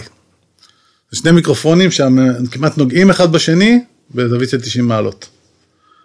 יש אה, אפילו, אה, הראה לי... שני מיקרופונים מונו בעצם, שיוצרים כן. איזה תמונת סטריאו כן. כזאת. גם, זה עובד גם אם, הם אומני זה, זה עובד. וואלה? למרות שזה לא אמס, כן, זה הזוי, אני יודע. זה אוקיי. לכאורה לא אמור לעבוד, אבל זה עבד. זה עובד טוב, כמובן שעם קרדיואידים זה עובד הכי טוב. אז אם יש לכם קפסולה קרדיו- קרדיואיד זה הכי טוב, והמיקרופונים, אה, וכדאי שזה יהיה מיקרופונים שבאמת הם כמה שיותר פלט, כמו Schoeps או DPA, דברים כאלה. בקיצור, מיקרופונים של מוזיקה קלאסית, הם ל overheads זה מדהים. זה מדהים. אתה מדבר על מעל תופים, או או מיקרופונים, סתם בחדר? רוב- לא, רוב, מה מה שנקרא רוב הסאונד של התופים. אוקיי. מצילות, זה המציל, זה כל המצילות וכל האווירה של הסט. אבל אתה, כשאתה שם אותם XY, אתה גם מטה אותם כלפי מטה? כן, בוודאי. אני, אני שם אותם בזווית של בערך אה, 30 מעלות, מהמם, את הזוג כולו על חנוכיה, על stand אחד על חנוכיה, מהמם. במצב שהם ממש, הקפסולות כמעט נוגעות, זה כאילו point source אחד, באמצע הסט אני משתדל כמה שיותר סימטרי לעשות את זה, מעל הראש של המחשב? אבל באמצע הסט, ב, ב, לפי מה שאני שומע ב control, אהה, לא, לא ויזואלית, כן, זה בדרך כלל ב off side לגמרי יוצא. הבנתי. אבל כשהבן אדם מנגן, עושה מעבר ומנגן ride, שהכל נשמע במקום. צריך לחפש ולמצוא את הנקודה המדויקת, זה משתנה per מתופף. אבל יש נקודת, נקודת קסם כזאת, שזה נשמע סטריאו מדויק, והמרחק, הגובה, זה עניין, זה עניין סגנוני לגמרי. וואלה. אם אני, אם אני מנמיך, יש גם עניין שככל שאנחנו ננמיך אותם, אנחנו נקבל יותר תדרים נמוכים מהמצילות. אז זה. תלוי באיך שהמתופף מנגן, אם הוא מנגן חזק, אי אפשר להנמיך אותם יותר מדי. אז צריך לשים אותם משהו כמו בין 30 לחצי סנטימטר לחצי מטר מעל המצילה הגבוהה ביותר. ואז כבר מקבלים יחסית הרבה חדר גם. אם מתופף מנגן חלש, זה יהיה נורא יפה דווקא, שהם יהיו קרובים, ואז מרגישים את המצילות כאילו אתה שם את האוזן ליד המצילה. אם מתופף מנגן, הם מקליטים מברשות. זה עובד מעולה. וואו. כן. ועוד פטנט שאני עושה כשאפשר, במיוחד כשאני מקליט מברשות, זה אני מנסה לחקות את האוזניים של בן אדם שעומד מאחורי המתופף, עם ריבונים. שעומד מאחורי המתופף? מאחורי המתופף. אוקיי. אם הייתי יכול, הייתי שם לו אוזניות ומקליט את האוזניות. אבל אני מנסים לתופף אוזניות עם ריבונים, והוא ירביץ לי במקום לתופים. אז, אז גם זה משהו שיוצא מאוד יפה, בתחושה שלו. וחוץ חוץ מתופים אפילו, אתה יודע, כל, אה, לא יודע, על vocal chain, יש לך איזה default chain שאתה משתמש בה? כן, כמה שפחות. באמת? כמה שפחות. זה חוזר לדיון שלנו על הנושא של הדיגיטל. Uh-huh. ומשהו שאולי, אולי לא מפנים, אולי התעשייה לא מפנימה אותו, אולי אני סתם חולם, אבל אני עושה הרבה השוואות בין hardware ל software. ויש לי הרבה ויכוחים, נניח, עם אורן, נניח מ Audiolab שמייבא את אה, Neve, אז הוא תמיד מתווכח איתי על זה, איך אתה יכול להגיד כזה דבר, בוא תשמע וזה. ופעם, אני, אני לא אשכח, עשיתי אה, שיעור על תלמידים על analog versus digital. כשלימדתי במיוזיק, לקחתי, האולפ... לקחתי אותם לשם. יש שם הרבה analog. לא רק של Neve, גם דברים שנשארו לו, שיש לו באולפן, באולפן שלו מאז ומעולם. ויש לו שם ב rack את ה-33-609, זה נקרא, הקומפרסור של Neve, שאחד החביבים עליי אי פעם. זה master bus compressor, באמת, לא יאומן, שהוא יפהפה על שירה, הוא יפהפה על מלא דברים. קומפרסור מדהים, לצערנו גם מכשיר יקר בטירוף, גם נושק ל-15-20 אלף שקל, זה נורא ואיום. אבל אה, האמת שמי שרוצה קומפרסור אנלוגי טוב, זה שווה כל אגורה, המכשיר הזה, לדעתי. אחד הבודדים שאני יכול להגיד, שמע, זה, יש סיבה לשלם כל כך הרבה. ו Universal Audio, יש, יש להם הדמיה ברישיון, מה שנקרא, של הדבר הזה. וכדי לחדד את הדיון כמה שאפשר, עשינו A-B test מאוד מדויק ועם tuning עם calibration. כיוונו, זאת אומרת עברנו white noise דרך ה... ופינק נויז וטונים דרך המערכת, כאשר בערכי הכפתורים של השני המכשירים מושווים בכמה ערכים, והצלחנו להגיע ל-level ממש זהה ברזולוציה של, אני חושב, 0.1 dB אפילו פחות מזה. שכל מה ששמנו שם נשמע לכולם באותו level. במוניטורים טובים שהיו שם ATC כאלה יקרים, שהוא מוכר, שיהיה בריא, מוניטורים שעולים כמו מכונית בינונית. באמת שמענו שם טוב. ואז השווינו בין מה ששני הקומפרסורים עושים. והמסקנה שלי הייתה, ואני חושב שגם כל התלמידים, ביקשתי מכולם לרשום את המסקנות על דף. תלמידים בקורס שמסיים שלוש שנות לימודים של סאונד והפקה. זאת אומרת, הם לא מדברים אחד עם השני, הם קודם כל רושמים לא. את זה. האזנה, 20 דקות של האזנה, לטרקים בודדים וסגנונות שונים של מוזיקה, ואז רושמים את המסקנות, מעבירים את הפרקים אליי, ואז פותחים דיון. גדול. ככה מתנהל שיעור אצלי, בשיעור מעשי בסדנה, סדנתי כזה, שאני עושה הרבה כאלה דווקא. המסקנה הייתה שזה שני קומפרסורים שונים. נורא דומים, עם אותם כפתורים. האפקט, העבודה הכללית שהם עושים היא אותה עבודה, לכל אחד מהם יש סאונד טיפה שונה.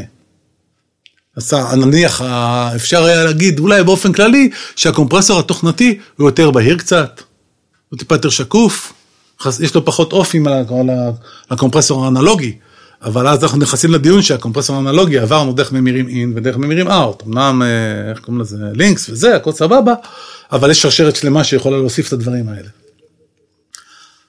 מה, ש, מה שאני בא, בא להגיד פה, זה שהאיכות של הדמיות שאנחנו נמצאים בה היום, היא באמת ברמה שאפילו בסטארט-אפ לא חשבו עליה, גם, גם במדע בדיוני. ואם אנחנו יכולים להסתכל על המסך שלנו בקולנוע, ולהאמין שמה שאנחנו רואים זה, זה אמיתי, על דברים ש, ש, שבעליל הם לא אמיתיים, כן? רואים חללית, נכון? זה נראה אמיתי הכל. רואים את הברגים, רואים את הזה, זה, אתה, אתה יכול להאמין שזה אמיתי. אז בסאונד מה הבעיה? אז בסאונד זה הגיע בשנתיים שלוש האחרונות אני יכול להגיד, או ארבע שנים האחרונות, זה, זה התחיל להופיע במה שנקרא, בפלאגינס ספציפיים, יותר ויותר, שזה כבר נשמע, יש הדמיות שנשמעות, עושות, בוא נגיד ככה, אני לא אגיד נשמעות כמו המקור, כי אז תתחיל להתווכח איתי, כן, אבל הכניסות, האנלוג וזה, ואז אני אגיד, אוקיי, אבל הקומפרסור הזה בן 12. האם הוא נשמע כמו היום שהוא יצא, ואם אני אקח את אותו אחד חדש, האם זה נשמע אותו דבר, האם דיסטרסור, קומפרסור סופר מודרני, שיש, שוכב באולפן 10 שאני נשמע כמו Distressor שאני קונה עכשיו, אני יכול לעשות stereo pair עם שני Distressorים עם 10 שנים הפרש, אני בתור טכנאי מאסטרינג מאוד ותיק, כמה? 92-3, כן? אז כשהייתי טכנאי באולפן של לואי, עשיתי 200 אלבומים בתקופה ההיא, ברצף של שנתיים, עשיתי מאסטרינג. באיזה אולפן? באולפן של לואי להב, SDL. זה היה האולפן הראשון שהיה בו מערכת ממוחשבת למאסטרינג בכלל, היה לנו Sonic Solutions. שבכלל עשינו את העריכה על מחשב, ולא עם קס, קסטות וידאו ודברים כאלה. אז uh, אני יכול להגיד בפירוש שזה... זה נשמע אותו דבר. זה יותר נכון, סליחה, לא נשמע אותו דבר, זה עושה את אותה פעולה. אוקיי? איפה ההבדל האמיתי? וכאן גם, מכאן לדעתי גם נובעת הפריחה של המודולר, ואת ההבדל הזה אני לא רק מכבד, אני מעריך אותו, ואני גם חומד אותו בעצמי, את ההבדל הזה. זה עניין תקציבי. זה נקרא, יש איזה מילה באנגלית, זה טקטייל. מוחשי. אני מנסה לתרגם את זה, המוחשיות, הנגיעות של הדברים. כשאתה מזיז כפתורים של מכשיר, אתה לא תעשה את אותו סאונד כמו שאתה מזיז את העכבר שלך על הכפתורים. וגם אם זה אותו דבר בדיוק, בשניהם אתה תעשה סאונד אחר. אז אתה מתייחס לאלמנט. פסיכולוגי. האלמנט הפסיכולוגי של עבודה לחלוטין. עם משהו אמיתי. למשל, אני אתן לך דוגמה. אה, עוד אין לי את זה, יש לי, יש לי controller של, יש לי fader controller ממונע, הוא מקולקל, שיש לי AlphaTrack של, של Tascam, אבל עם fader אחד, בדרך כלל כשאני עושה מיקס, אני עושה מיקס עם fader, אני לא עושה את זה עם העכבר. למרות שאני מצייר עדיין, מצייר automation, אבל הרבה דברים אני, אני, אני מנגן עליהם. עכשיו אני ראיתי שאני אני רוצה גם לקנות אה, אה, מה שנקרא controller עם moving faders מודרני. פשוט מחכה, עכשיו יצא אחד מדהים של PreSonus, גם, של אה, FaderPort 8, אני רק מחכה שהכלבים האלה יתמכו, ב, יתמכו ב, ב, ב Cubase כמו שצריך. זה הכל הם בונים לתוכנה שלהם, שהיא גם תוכנה טובה גם מאוד, סטודיו 1. אני מחכה שתהיה לי תמיכה נורמלית לזה, כן. כמו, כמו שצריך. אבל האפקט הנגיעות משפיע עלינו. אנחנו עושים סאונד אחר. כשאני עושה, כשאני עושה balance עם שמונה פיידרים אצלי באצבעות, זה יוצא בלנס אחר. ואני מאוד אוהב להעמיד בלנס של שיר בצורה אינטואיטיבית. כן. טוב, זה הגיוני, יש לך, תראה, יש לך ניסיון עם זה שהוא שנים שאתה נוגע בפיידרים, וזה יוצר אצלך איזה שהם קשרים ניורונים במוח של אם נכון. אתה מזיז את האצבע הזאת, זה קורה, ואולי, ואולי אה, להזיז את העכבר, לא, עדיין, לא מכוות אצלך באותה צורה. לגמרי, לגמרי, אני בא משם, אני בא ממקום שלא היה בכלל משהו אחר, ואני אני גם אומר שטכנאים צעירים אולי לא, לא דווקא צריכים את זה, כי הם גדלים שוב עם, עם אקסיומה אחרת. אבל קשה לי להיפרד מהמחשבה שמפסידים את אפקט הנגינה. אני מבין את. האפקט שאתה מנגן על הכפתורים. וכל מה, ו, והם כל הזמן, מצד שני, אתה כל הזמן, אנחנו היום שומעים כל הזמן את התוצאה הסופית בצורה מדויקת. בעוד שאני בא מתקופה שבה המיקס הטוב היה קורה פעם אחת, זה היה טייק. כן. זה היה טייק. ולכל מי שמתגעגע לזה, אני אומר, ליבי ליבי לך. אחי, אתה חי, אתה חי באשליות. זה לא היה כיף. זה היה כיף בחמש דקות שהיה קסם והיינו מצליחים לנגן את המיקס הזה. כל שאר הזמן, התקופה טרום automation בוודאי, ובכלל התקופה האנלוגית, בשבילי, היה גיהנום אחד גדול. גיהנום טכנולוגי. ואני אתן דוגמה אחת קטנה. אתה שם סרט על מכונה, 24 ערוצים, הסרט הזה עלה 1,000 שקל, סבבה? אתה יכול להקליט עליו 16 דקות של 24 ערוצים. אתה רוצה להקליט שלושה טקים של שיר, נגמר לך הסרט. אוקיי, עוד 1,000 שקל. איזה כיף, נכון? שלושה, שלושה סרטים, הנה קנית עוד מחשב, עם עוד אה, חמיש, אה, שני טרה של אחסון שאתה יכול להקליט עליהם אלף שירים, אוקיי? עכשיו, זה, התחלנו שם, הורדת את הסרט הזה מהמכונה, עבדת על הפרויקט שנה. אתה שם את הסרט על המכונה לעשות מיקס. אתם יודעים מה, מה קרה לגבוהים בשנה הזאת, בסרט? אתם יודעים איזה ירידה של תדרים גבוהים הסרט הזה יצר במשך השנה הזאת? זאת אומרת, זה לא מה שאני אומר, זה המדע. תדרים גבוהים, סרט שוכב מאוחסן, אם הוא לא מנגן על המכונה כל הזמן, הגבוהים נעלמים. אם הוא מנגן על המכונה כל הזמן, הוא נשחק ומת. כן. אז you can't win, you can't win, אתה אוכל אותה, לא משנה מה תעשה. זה תמיד מצחיק אותי שאנשים מסתכלים, אנשים מסתכלים בערגה על העבר, ו- וזה זכותם, זה בסדר גמור, אבל, אבל זה. תמיד, זה תמיד מצחיק אותי שמישהו, איזה ריאליסט בא ו- ומחזיר אותם למציאות, היה איזה קטע בנישואים פלוס, שהוא מאבד, אל בנדי מאבד את השלט, ו- ואז הבן שלו בד אומר לו, אבל מה, פעם הייתה לכם טלוויזיה בכלל אה, בלי שלט. אז הוא אומר, yeah, it was hell. נכון, לגמרי, לגמרי. בחזרה שנייה לשאלה המקורית, אז שאלתי, מה אתה, מה אתה אוהב לשים על שירה למשל, אוקיי. ואתה אומר לי כמה שפחות. אתה מתכוון כמה שפחות, אה, אה, עד המחשב. כמה שפחות עד המחשב? זאת אומרת, על המחשב. אני רוצה את המיקרופון הכי טוב, עם הפרמפ הכי נהדר, שגם היום זה קצת קשה להגיע לזה, כי זה המיקרופון והפרמפ זה זיווג, והזמר זה זיווג של שלושה גורמים, שיש אחד כזה מושלם לכל זמר. אז אתה קונה לאולפן שלך, היות שרוב ההקלטות הן נעשות באולפנים ביתיים, שיש בהם שרשרת הקלטה אחת, מי שיש לו מזל ויכול לגוון טיפה, סדרה 500 מה שנקרא, מאפשרת לו טיפה לגוון בפרמפים, אבל קשה לקנות שני מיקרופונים מדהימים, זה יקר נורא. אז לקנות את הדבר הכי טוב והכי ורסטילי שאפשר, ולהקליט את זה הכי טוב שאפשר, לכרטיס קול הכי טוב שאתה יכול להרשות לעצמך. ואז מתחיל הטיפול. והטיפול בשירה הוא, הוא, הוא מאוד מאוד מאוד מאוד מאוד מקיף ומאוד גדול. בכמות וב, ובהיקף של הדברים שאני, שאני, שאני לפחות משתמש בהם, וגם אני מלמד את זה, את כל התלמידים שלי, את השיטה הזאת, זאת שיטה, זאת השיטה שלי. היא, שוב, כל מה שתשמעו ממני, אני מהלך על כתפיהם של ענקים, למדתי את זה מאנשים אחרים, את, את הרוב, קצת המצאתי. אבל, אבל אני חושב שזו שיטה שהיא, אה, אני שומע אותה גם, באה לידי ביטוי גם בדברים אחרים, שאנשים אחרים עושים, וגם קורא על זה הרבה, ש, ושומע הרבה, על, על זה שהרבה מהטכניקות האלה קיימות. אז אה, זה נשמע מזעזע, אבל יש ארבע- 14 דברים ב process. process של 14 plugins. בואו נתחיל. אוקיי. הכל, מה? ברור. אוקיי, סבבה.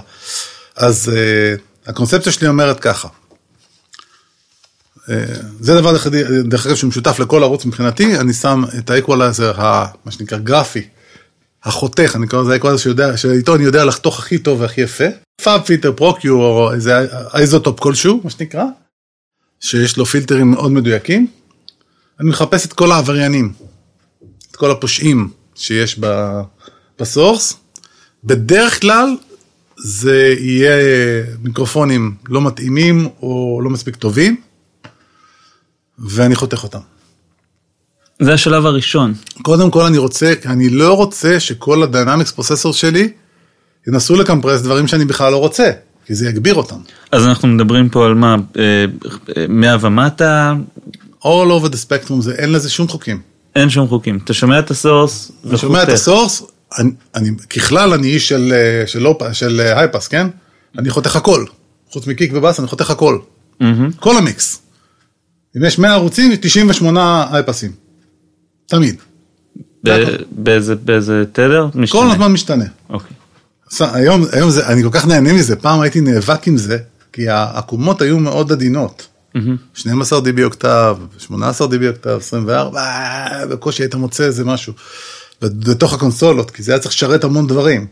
היום אני פותח פילטר, שם 96 דיבי אוקטב, אני יכול לזוז עד המקום שבו נמצא, האינפורמציה מתחילה לדבר, מה שנקרא, ואז אני back it up, אני חוזר טיפה חזרה, ואני מוודא שלאורך כל השיר אני לא מאבד כלום, וככה אני חותך. אז אני יכול לחתוך המון מידע, ותכלס ה source לא, לא מאבד כלום.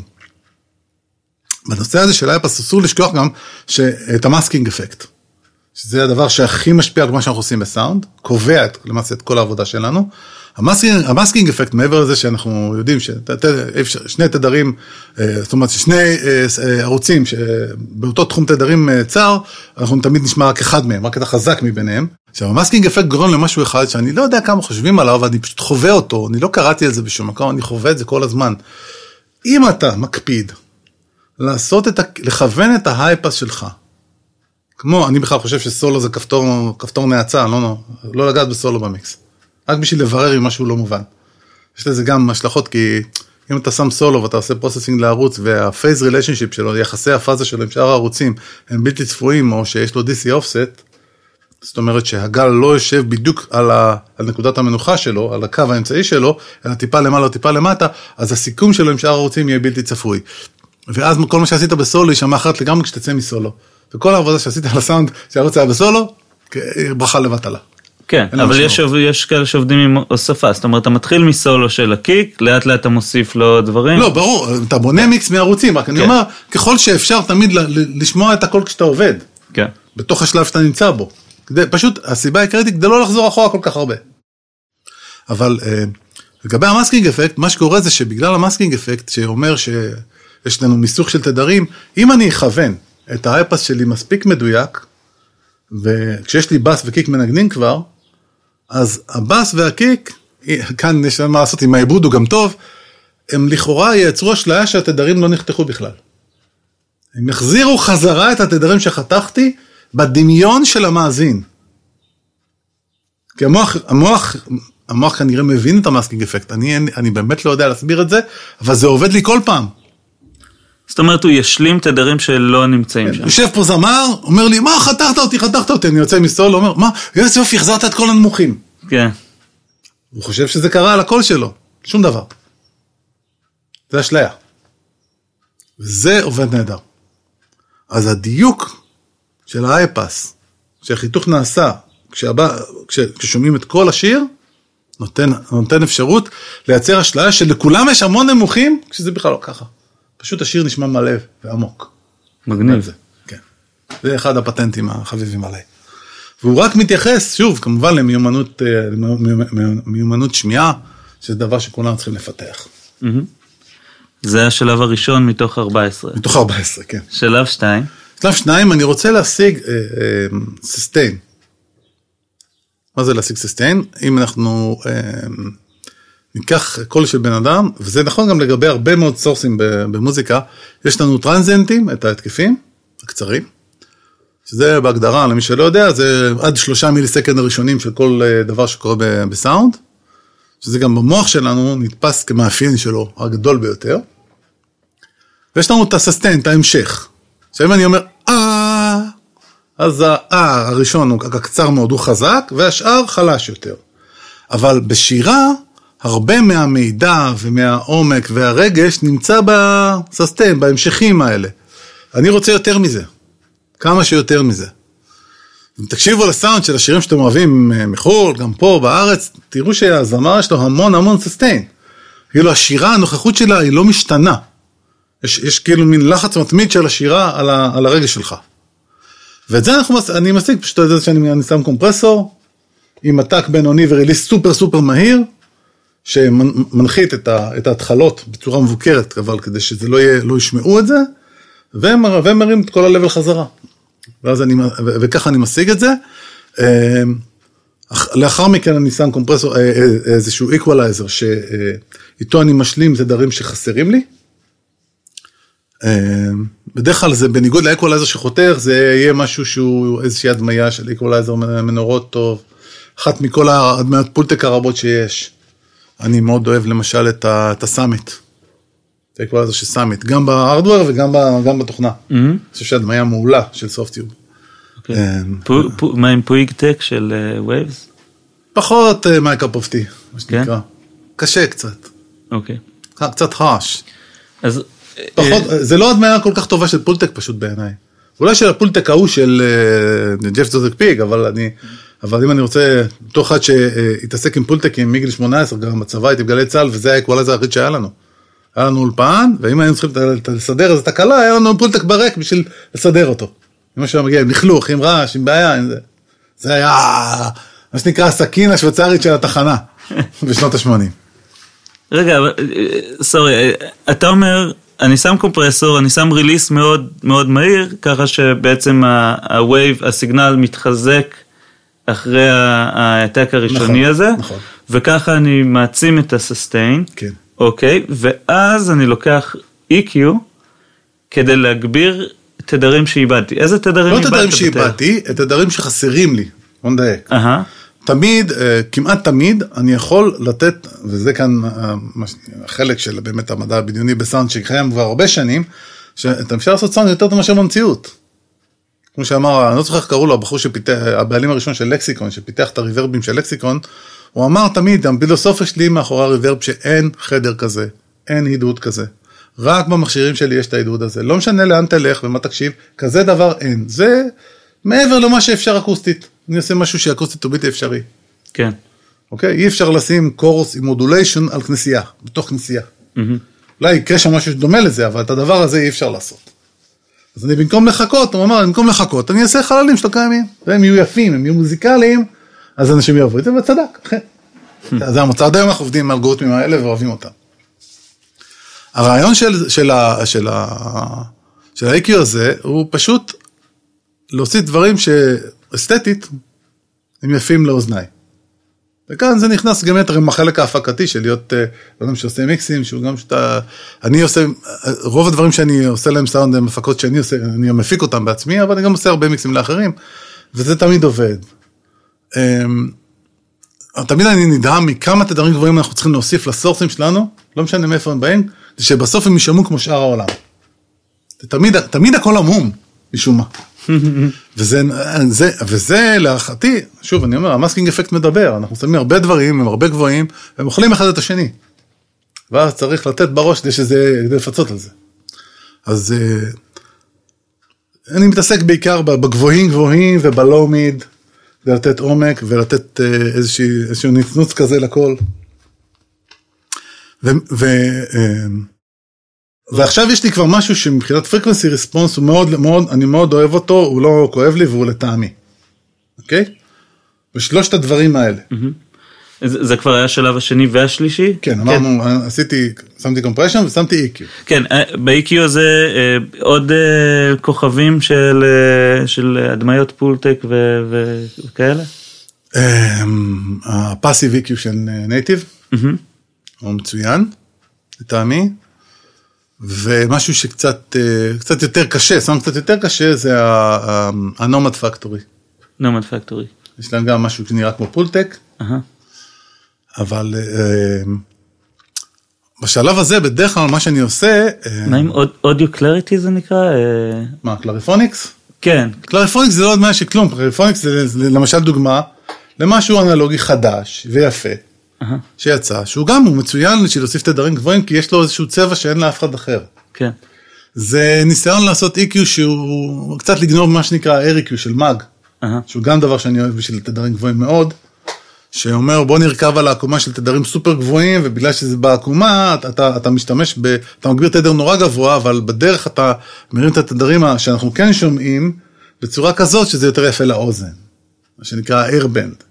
על זה מבוסס המאגי קיו, המאגי קיו כולו ויש לו עם האיירבנד שלו, אז גם את זה אני מאוד אוהב לזה ומשתמש בזה לפעמים.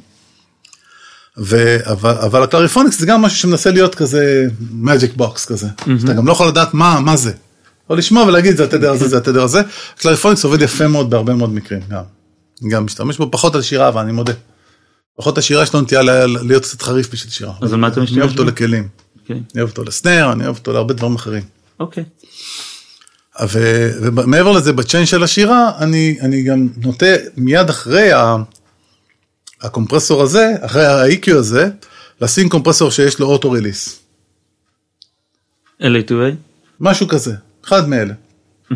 או ה, ה, אותו קומפרסור של Softube, של, של Summit, שהוא גם כן מנסה להיות כזה, אבל כן יש לו attack ו release, שיטה attack ו release, אבל משהו שהוא כמה שיותר מגיב בעצמו, כי מה שקורה שקומפרסורים עם auto release, בסופו של דבר הם ייצבו לך תדר אחד מסוים, אוקיי? ומה שקורה בדרך כלל, אם קומפרסור הוא טוב, העקומה שלו תגרום לזה שדווקא זה, התדר הזה יתגבר בסופו של דבר, אבל הוא כל הזמן יהיה אותו, אותו דבר. אז אם נשים נניח הרמה של קומפרסורים שהם אוטומטיים לחלוטין, אחד אחרי השני, כל אחד יתעסק עם תדר אחר. כי ברגע שמשהו אחד יציב ומשהו אחד לא יציב, אז הוא ילך על, הוא ילך על מה שבולט לו החוצה. ומה המטרה של השלב הזה? זה השלב הרביעי שלנו. היות שיש לקומפרסור נטייה ללכת על תדרים שהם יותר ב low mid, אז זה יכול להוסיף עוד עומק לשירה. בלי שאני אבליט איזשהו תדר בצורה ברוטלית על ידי אקוולייזר. מה שאני ממילא עושה. השיטה הזאת שאתה מדבר עליה, זאת השיטה שאתה עובד, או שיכול כן, להיות... כן, כן, עשיתי ככה אין ספור או שיכול להיות עכשיו שיר שאתה תגיד, אה, fuck it, אני, אני אעשה משהו אחר לגמרי. זה לא, אני מנסה לפעמים, אבל אני מרגיש כל פעם שאני מחסר איזה חלק בתהליך, זה כאילו, התהליך הזה, אני בניתי אותו במשך הרבה שנים. ו... זה מה שעובד לך. וכל פעם, ו... וכל פעם הוא עובד. הבנתי. אתה מבין, אני בוחן אותו, אני מעמיד אותו למבחן. לפעמים, לפעמים אני מחליף איזה רכיב, מחסיר איזה רכיב. לא יכול להיות שתגיד, אני אשים קודם כל LA2A כדי לייצב שם את כל הסיפור, ואז אנחנו... אני מנסה, אני מנסה, אבל בגלל שאני מפתח את זה כבר יותר מ-15 שנה, את הדבר הזה, מראשית ימי הפלאגינס. זה הולך ומתפתח אצלי. לא יודע, זה כנראה משהו שעובד לי טוב. אוקיי, וזה, ו- ואני יכול להגיד גם באופן כללי, אני לא אומר שזה ההורים והתומים של ה-vocal processing, זו השיטה שלי. שיטה שלך. והיא טובה, היא טובה, התלמידים מדווחים לי שהיא טובה, דרך אגב, התלמידים שלי, שחלקם גם כן כבר עושים מיקסים לשוק המסחרי, ויש להם מעטים ברדיו והכל, אמרו לי, תשמע, אני עושה את מה שאתה עושה, אבל את זה שיניתי ואת זה עשיתי, כי אני, לאיך שאני חושב ולאיך שאני שומע, זה עובד לי יותר טוב. כן. ואני אומר, וואלה, בן אדם, אני מוריד את הכובע. נתתי לך נקודה פתיחה, עכשיו אתה יכול לגדול מה... הנקודת פתיחה, הרעיון הוא שנקודת הפתיחה היא רחבת יריעה. יש בה המון דברים, כל אחד מהם עושה משהו שהוא מאוד ברור, מה שהוא עושה. זה סוג של שיטה מודולרית. בדיוק, זה מודולר סינתזיס לשירה. גדול. מה שנקרא. אז מה המודול הבא? המודול הבא, אחרי, ה... אחרי הקומפרסור האוטומטי, הוא distortion. תמיד? כן. שוב, המיקום של ה distortion במערכת יכול דווקא זה דבר שמשתנה הכי הרבה, אבל הכוונה ל distortion מהסוג שאנחנו פחות אה, מתייחסים אליו כ distortion, אלא זה יותר דומה למה שקורה כשמעבירים סאונד דרך preamp. זה saturator?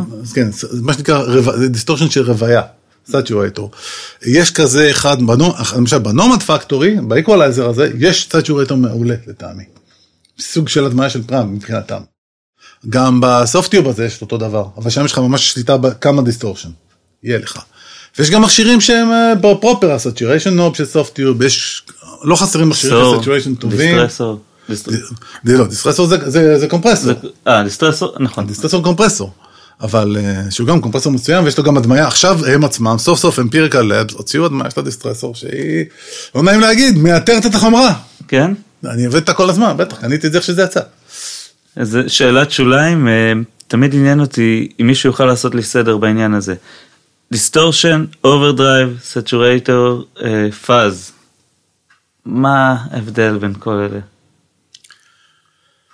למיטב הבנתי, uh-huh. ואני מודה שאני למשל לא, לא, לא פרופסור לזה, אנחנו מתעסקים פה בענף של, של signal processing שנקרא Wave Shaper. Uh-huh. ש-Wave Shaper זה מכשיר שמכיל איזושהי צורת גל אחרת על הגל שלך, אוקיי? עכשיו, אם הצורת גל הזאת, למשל, היא סוג של גל מרובע, אז הוא ינסה לרבע לך את, את הגל שלך, ימשוך את הכל כלפי מעלה וכלפי מטה, אוקיי? וזה דבר ש... הפיקים יהיו מרובעים בעצם. זה ירבע לך את הפיקים, וזה ייצור לך הרמוניות אי-זוגיות. Mm-hmm.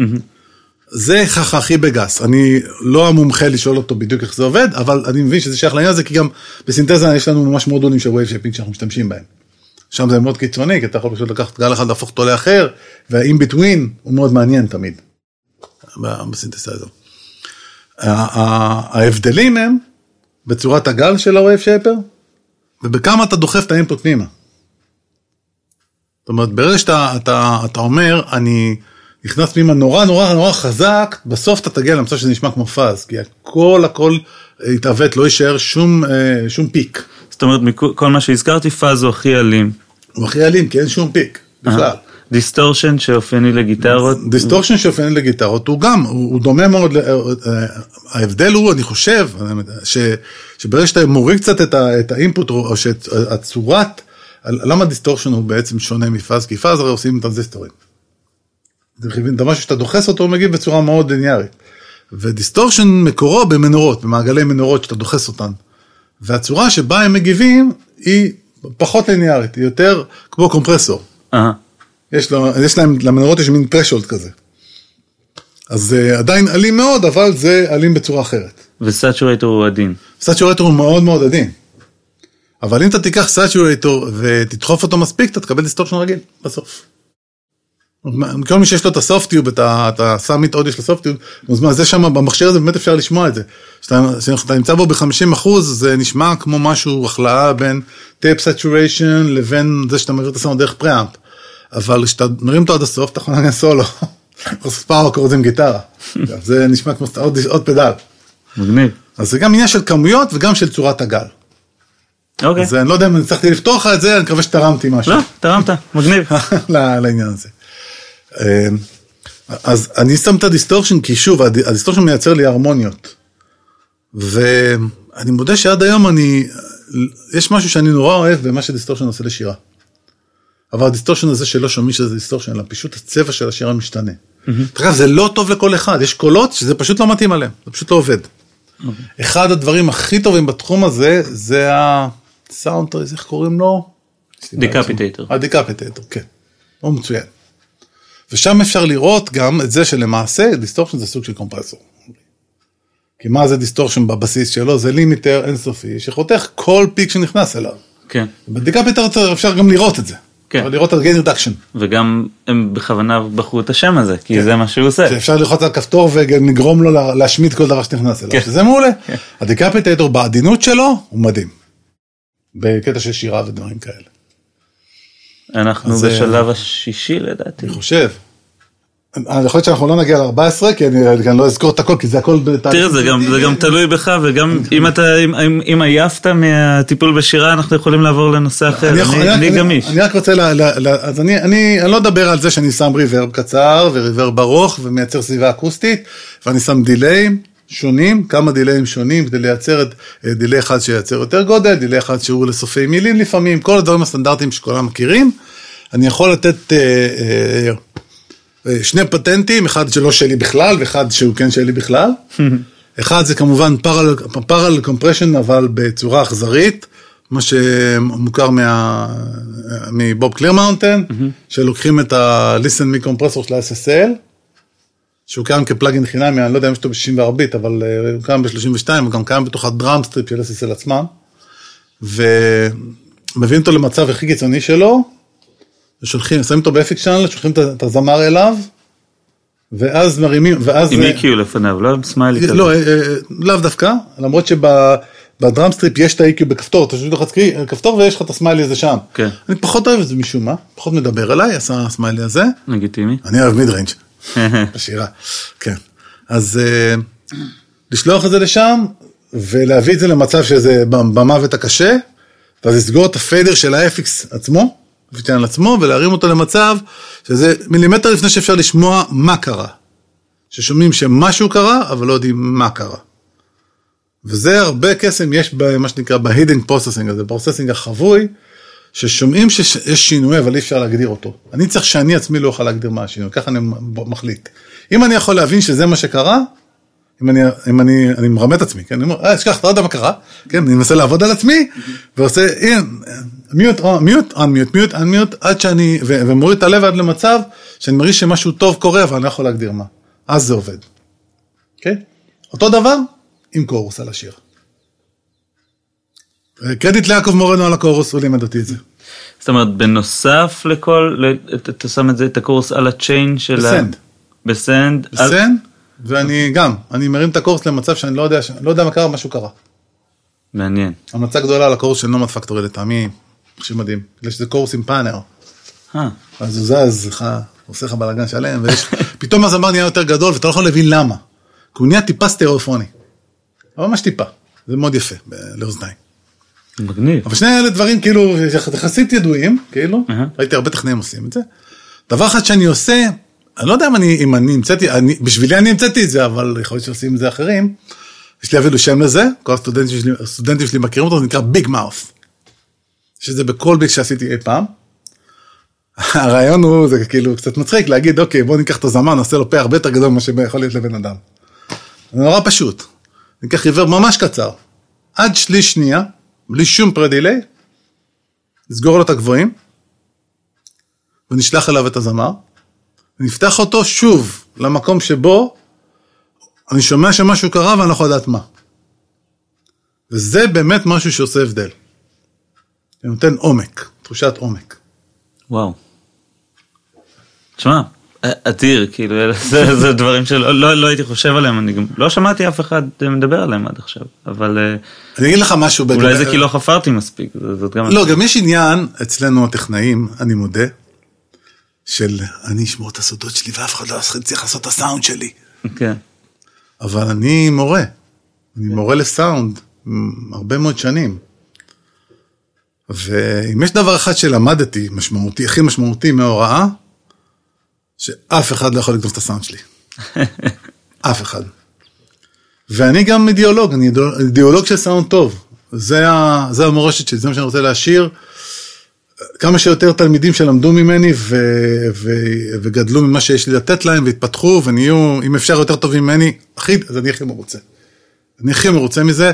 חושב שאין דבר שאתה יכול לעשות יותר טוב בחיים מאשר לייצר, להשאיר לך אנשים ש, שעזרת להם לגדול, עזרת להם להתפתח ונהיו יותר טובים בזכותך, ואם הם עברו אותך, אתה רק צריך לראות בזה הישג. ההישג הכי גדול שלך, לראות את התלמידים שלך כוכבים, באמת. אני, אני באמת, זה היה אחד הרעיונות של הפודקאסט הזה, אני אמרתי, אם, אם כולם ישימו על השולחן את, ה, את הרעיונות שלהם ולא יפחדו ויגידו, אתה יודע, אני בן אדם מספיק גדול בשביל, בשביל לדעת שאני גאה בסאונד שלי ואני רוצה שלאנשים יהיו את, את הכלים האלה, אה, מה שיצא מזה יהיה רק טוב. חבר'ה, חבר'ה, תעשו ביג מאוף, זה מגניב, זה נשמע נהדר. אני גם יכול להגיד לך בהקשר הזה, שאני, כשדף פנסדו התחיל עם הסדרה שלו, אז ראיתי את זה די הרבה. זהו שמעתיק ממני כאילו? כן, הוא שמעתיק ממך בדיוק. המעתיקן חסר הבושה הזה. שבעיקר, כיום לדעתי זה בעיקר פלטפורמה למכירת ציוד על כל מיני חברות, אבל אה, אה, מי אני שאני אשפוט. אה, עם הזמן שמתי לב לדבר מאוד מעניין. כשהדיון הוא דיון פילוסופי על רעיוני וסיפורי קרבות מהאולפן, כולם משחררים חופשי. כששואלים מישהו על איזה מכשיר הוא שם, כן, הוא אומר, אני שם את המכשיר הזה, אני שם את המכשיר הזה. כשמנסים להוציא ממישהו משהו, כמו השאלה ששאלת אותי, מה הווקל צ'יין שלך? מה בדיוק אתה עושה? מה הלוגיקה מאחורי מה שאתה עושה? פתאום כולם נהיים מאוד עמומים, ומאוד אמורפיים, כן. ומאוד, כאילו, כן, זה איכשהו השיחה גולשת משם. וזה קצת, אה, וזה, בנקודה הזאת הפסקתי לראות את ה... את Pensado's Place, אני מודה. למרות שהוא עצמו, דרך אגב, הוא כן מראה, הוא כן מראה דברים. כן. שהוא עושה. דווקא הוא הכי מראה מכל האנשים שיש שם, הכי פחות אמורפי, ובגלל שיש לו את החלק הזה שהוא חייב להראות בו דברים, אז הוא מראה. כן. אני, כשהיה לי את הרעיון, ואני מודה שגם מאז קצת uh, התרחקתי מזה, אבל הרעיון המקורי שלי של, של הפודקאסט היה בדיוק מה שאני ואתה עושים עכשיו, שזה ישר לדבר על, ה, על הביף, על הדבר עצמו. כן. אם, אם שמת לב, עד עכשיו לא שאלתי אותך איך הגעת לסאונד, איך, איך התפתחת, למרות שזה דברים שמעניינים אותי נכון. בטירוף, אבל אני מרגיש שאתה, שכשאני מדבר עם מקור ידע כזה, אני, אני באמת רוצה לדעת איך הוא עובד, איך, ואני, אתה, איך אתה עושה דברים. ואני רוצה ואני שמח לחלוק את זה עם העולם, ואני מקווה שזה יעזור לכמה שיותר אנשים. Mm-hmm. יש אנשים שינסו את מה שאני אומר וזה לא יתאים להם. יש הרבה אנשים שינסו את. את הדברים שאני אומר וזה יעבוד להם מעולה. צריך בעיקר, אני חושב, אה, לעשות את מה שאני עושה, איך הגעתי לכל הדברים האלה, השארתי את הראש פתוח, הקשבתי לכולם. ולא חשבתי שבגלל שמישהו, שמישהו יודע, לכאורה, אני אומר, לכאורה אמור לדעת פחות ממני, או שהוא תלמיד שלי, או שהוא חדש בעסק הזה, אז מה שהוא אומר זה לא תקף. תמיד להקשיב, תמיד אפשר ללמוד משהו מכל אחד. זאת אומרת, לבטל אנשים זה מאוד קל. כן, אפשר, אפשר ללמוד המון מאנשים של, שלא יודעים, אני חושב. כי, כי דווקא הם באים הרבה פעמים עם זווית ש, שהם לא מקובעים על שום דבר. היה איזה סיפור על איזה, איזה יפני, ש, זה, זה סיפור אמיתי, זה נשמע מטורף, אבל הוא, הוא זכה בתחרות אכילת נקניקיות בארצות הברית, התחרות הזאת שאנשים שמנים אדירים באים לשם, ושאלו אותו אחרי זה איך הוא עושה את זה, והיה לו ממש פילוסופיה מאחורי זה, אבל אחד הדברים שהוא אמר זה, במודע לא בדקתי בדקתי מה השיא באכילת נקניקיות. כי ברגע שאתה יודע את זה, אתה, אתה לקראת זה כבר אתה תרגיש מלא. והוא שבר את זה באיזה, בפי שתיים משהשמנים האדירים שם. כן, הוא, הוא, הוא פשוט, הוא לא ידע אפילו כשהוא שובר את השיא, הוא לא ידע. מדהים. אז אה, זה מגניב על, על חוסר ידיעה. כן. רציתי לשאול אותך יותר ספציפית כן. על זה, על, אני, אני, אתם לא רואים את זה, אבל אני מצביע עכשיו על מכשיר של, אה, של ווליום. כן. ו... אני מאוד שמח לדבר על הנושא הזה. אתה רוצה הפסקה קודם? מה? לא, לא, לא. אוקיי. אתה באת לבן אדם שיכול לתת לך הרצאה של ארבע שעות והתלמידים ימותו ואני עוד, אני לא, לא אשים לב שעבר הזמן. מעולה. אני כל כך אוהב, אוהב להעביר את זה הלאה, מה שנקרא. אם יהיה צורך אנחנו נפצל את זה לפרק כפול, לא אכפת לי. מה שתרצה. כי אנחנו מדברים שעה וחצי וזה נראה לי כאילו התחלנו לפני דקה. מה שמזכיר שבוא נעשה רגע... save הייתה המילה שקובי נעים התחיל להגיד לפני שהוא לחץ על מקש הרווח ועשה save, ובזאת נגמר בעצם החלק הראשון של השיחה שלנו. במציאות, מיד אחרי זה התחיל החלק השני, אתם מוזמנים לקחת הפסקה ולהקשיב לחלק השני בזמן הפר... הפנוי שלכם, תהנו.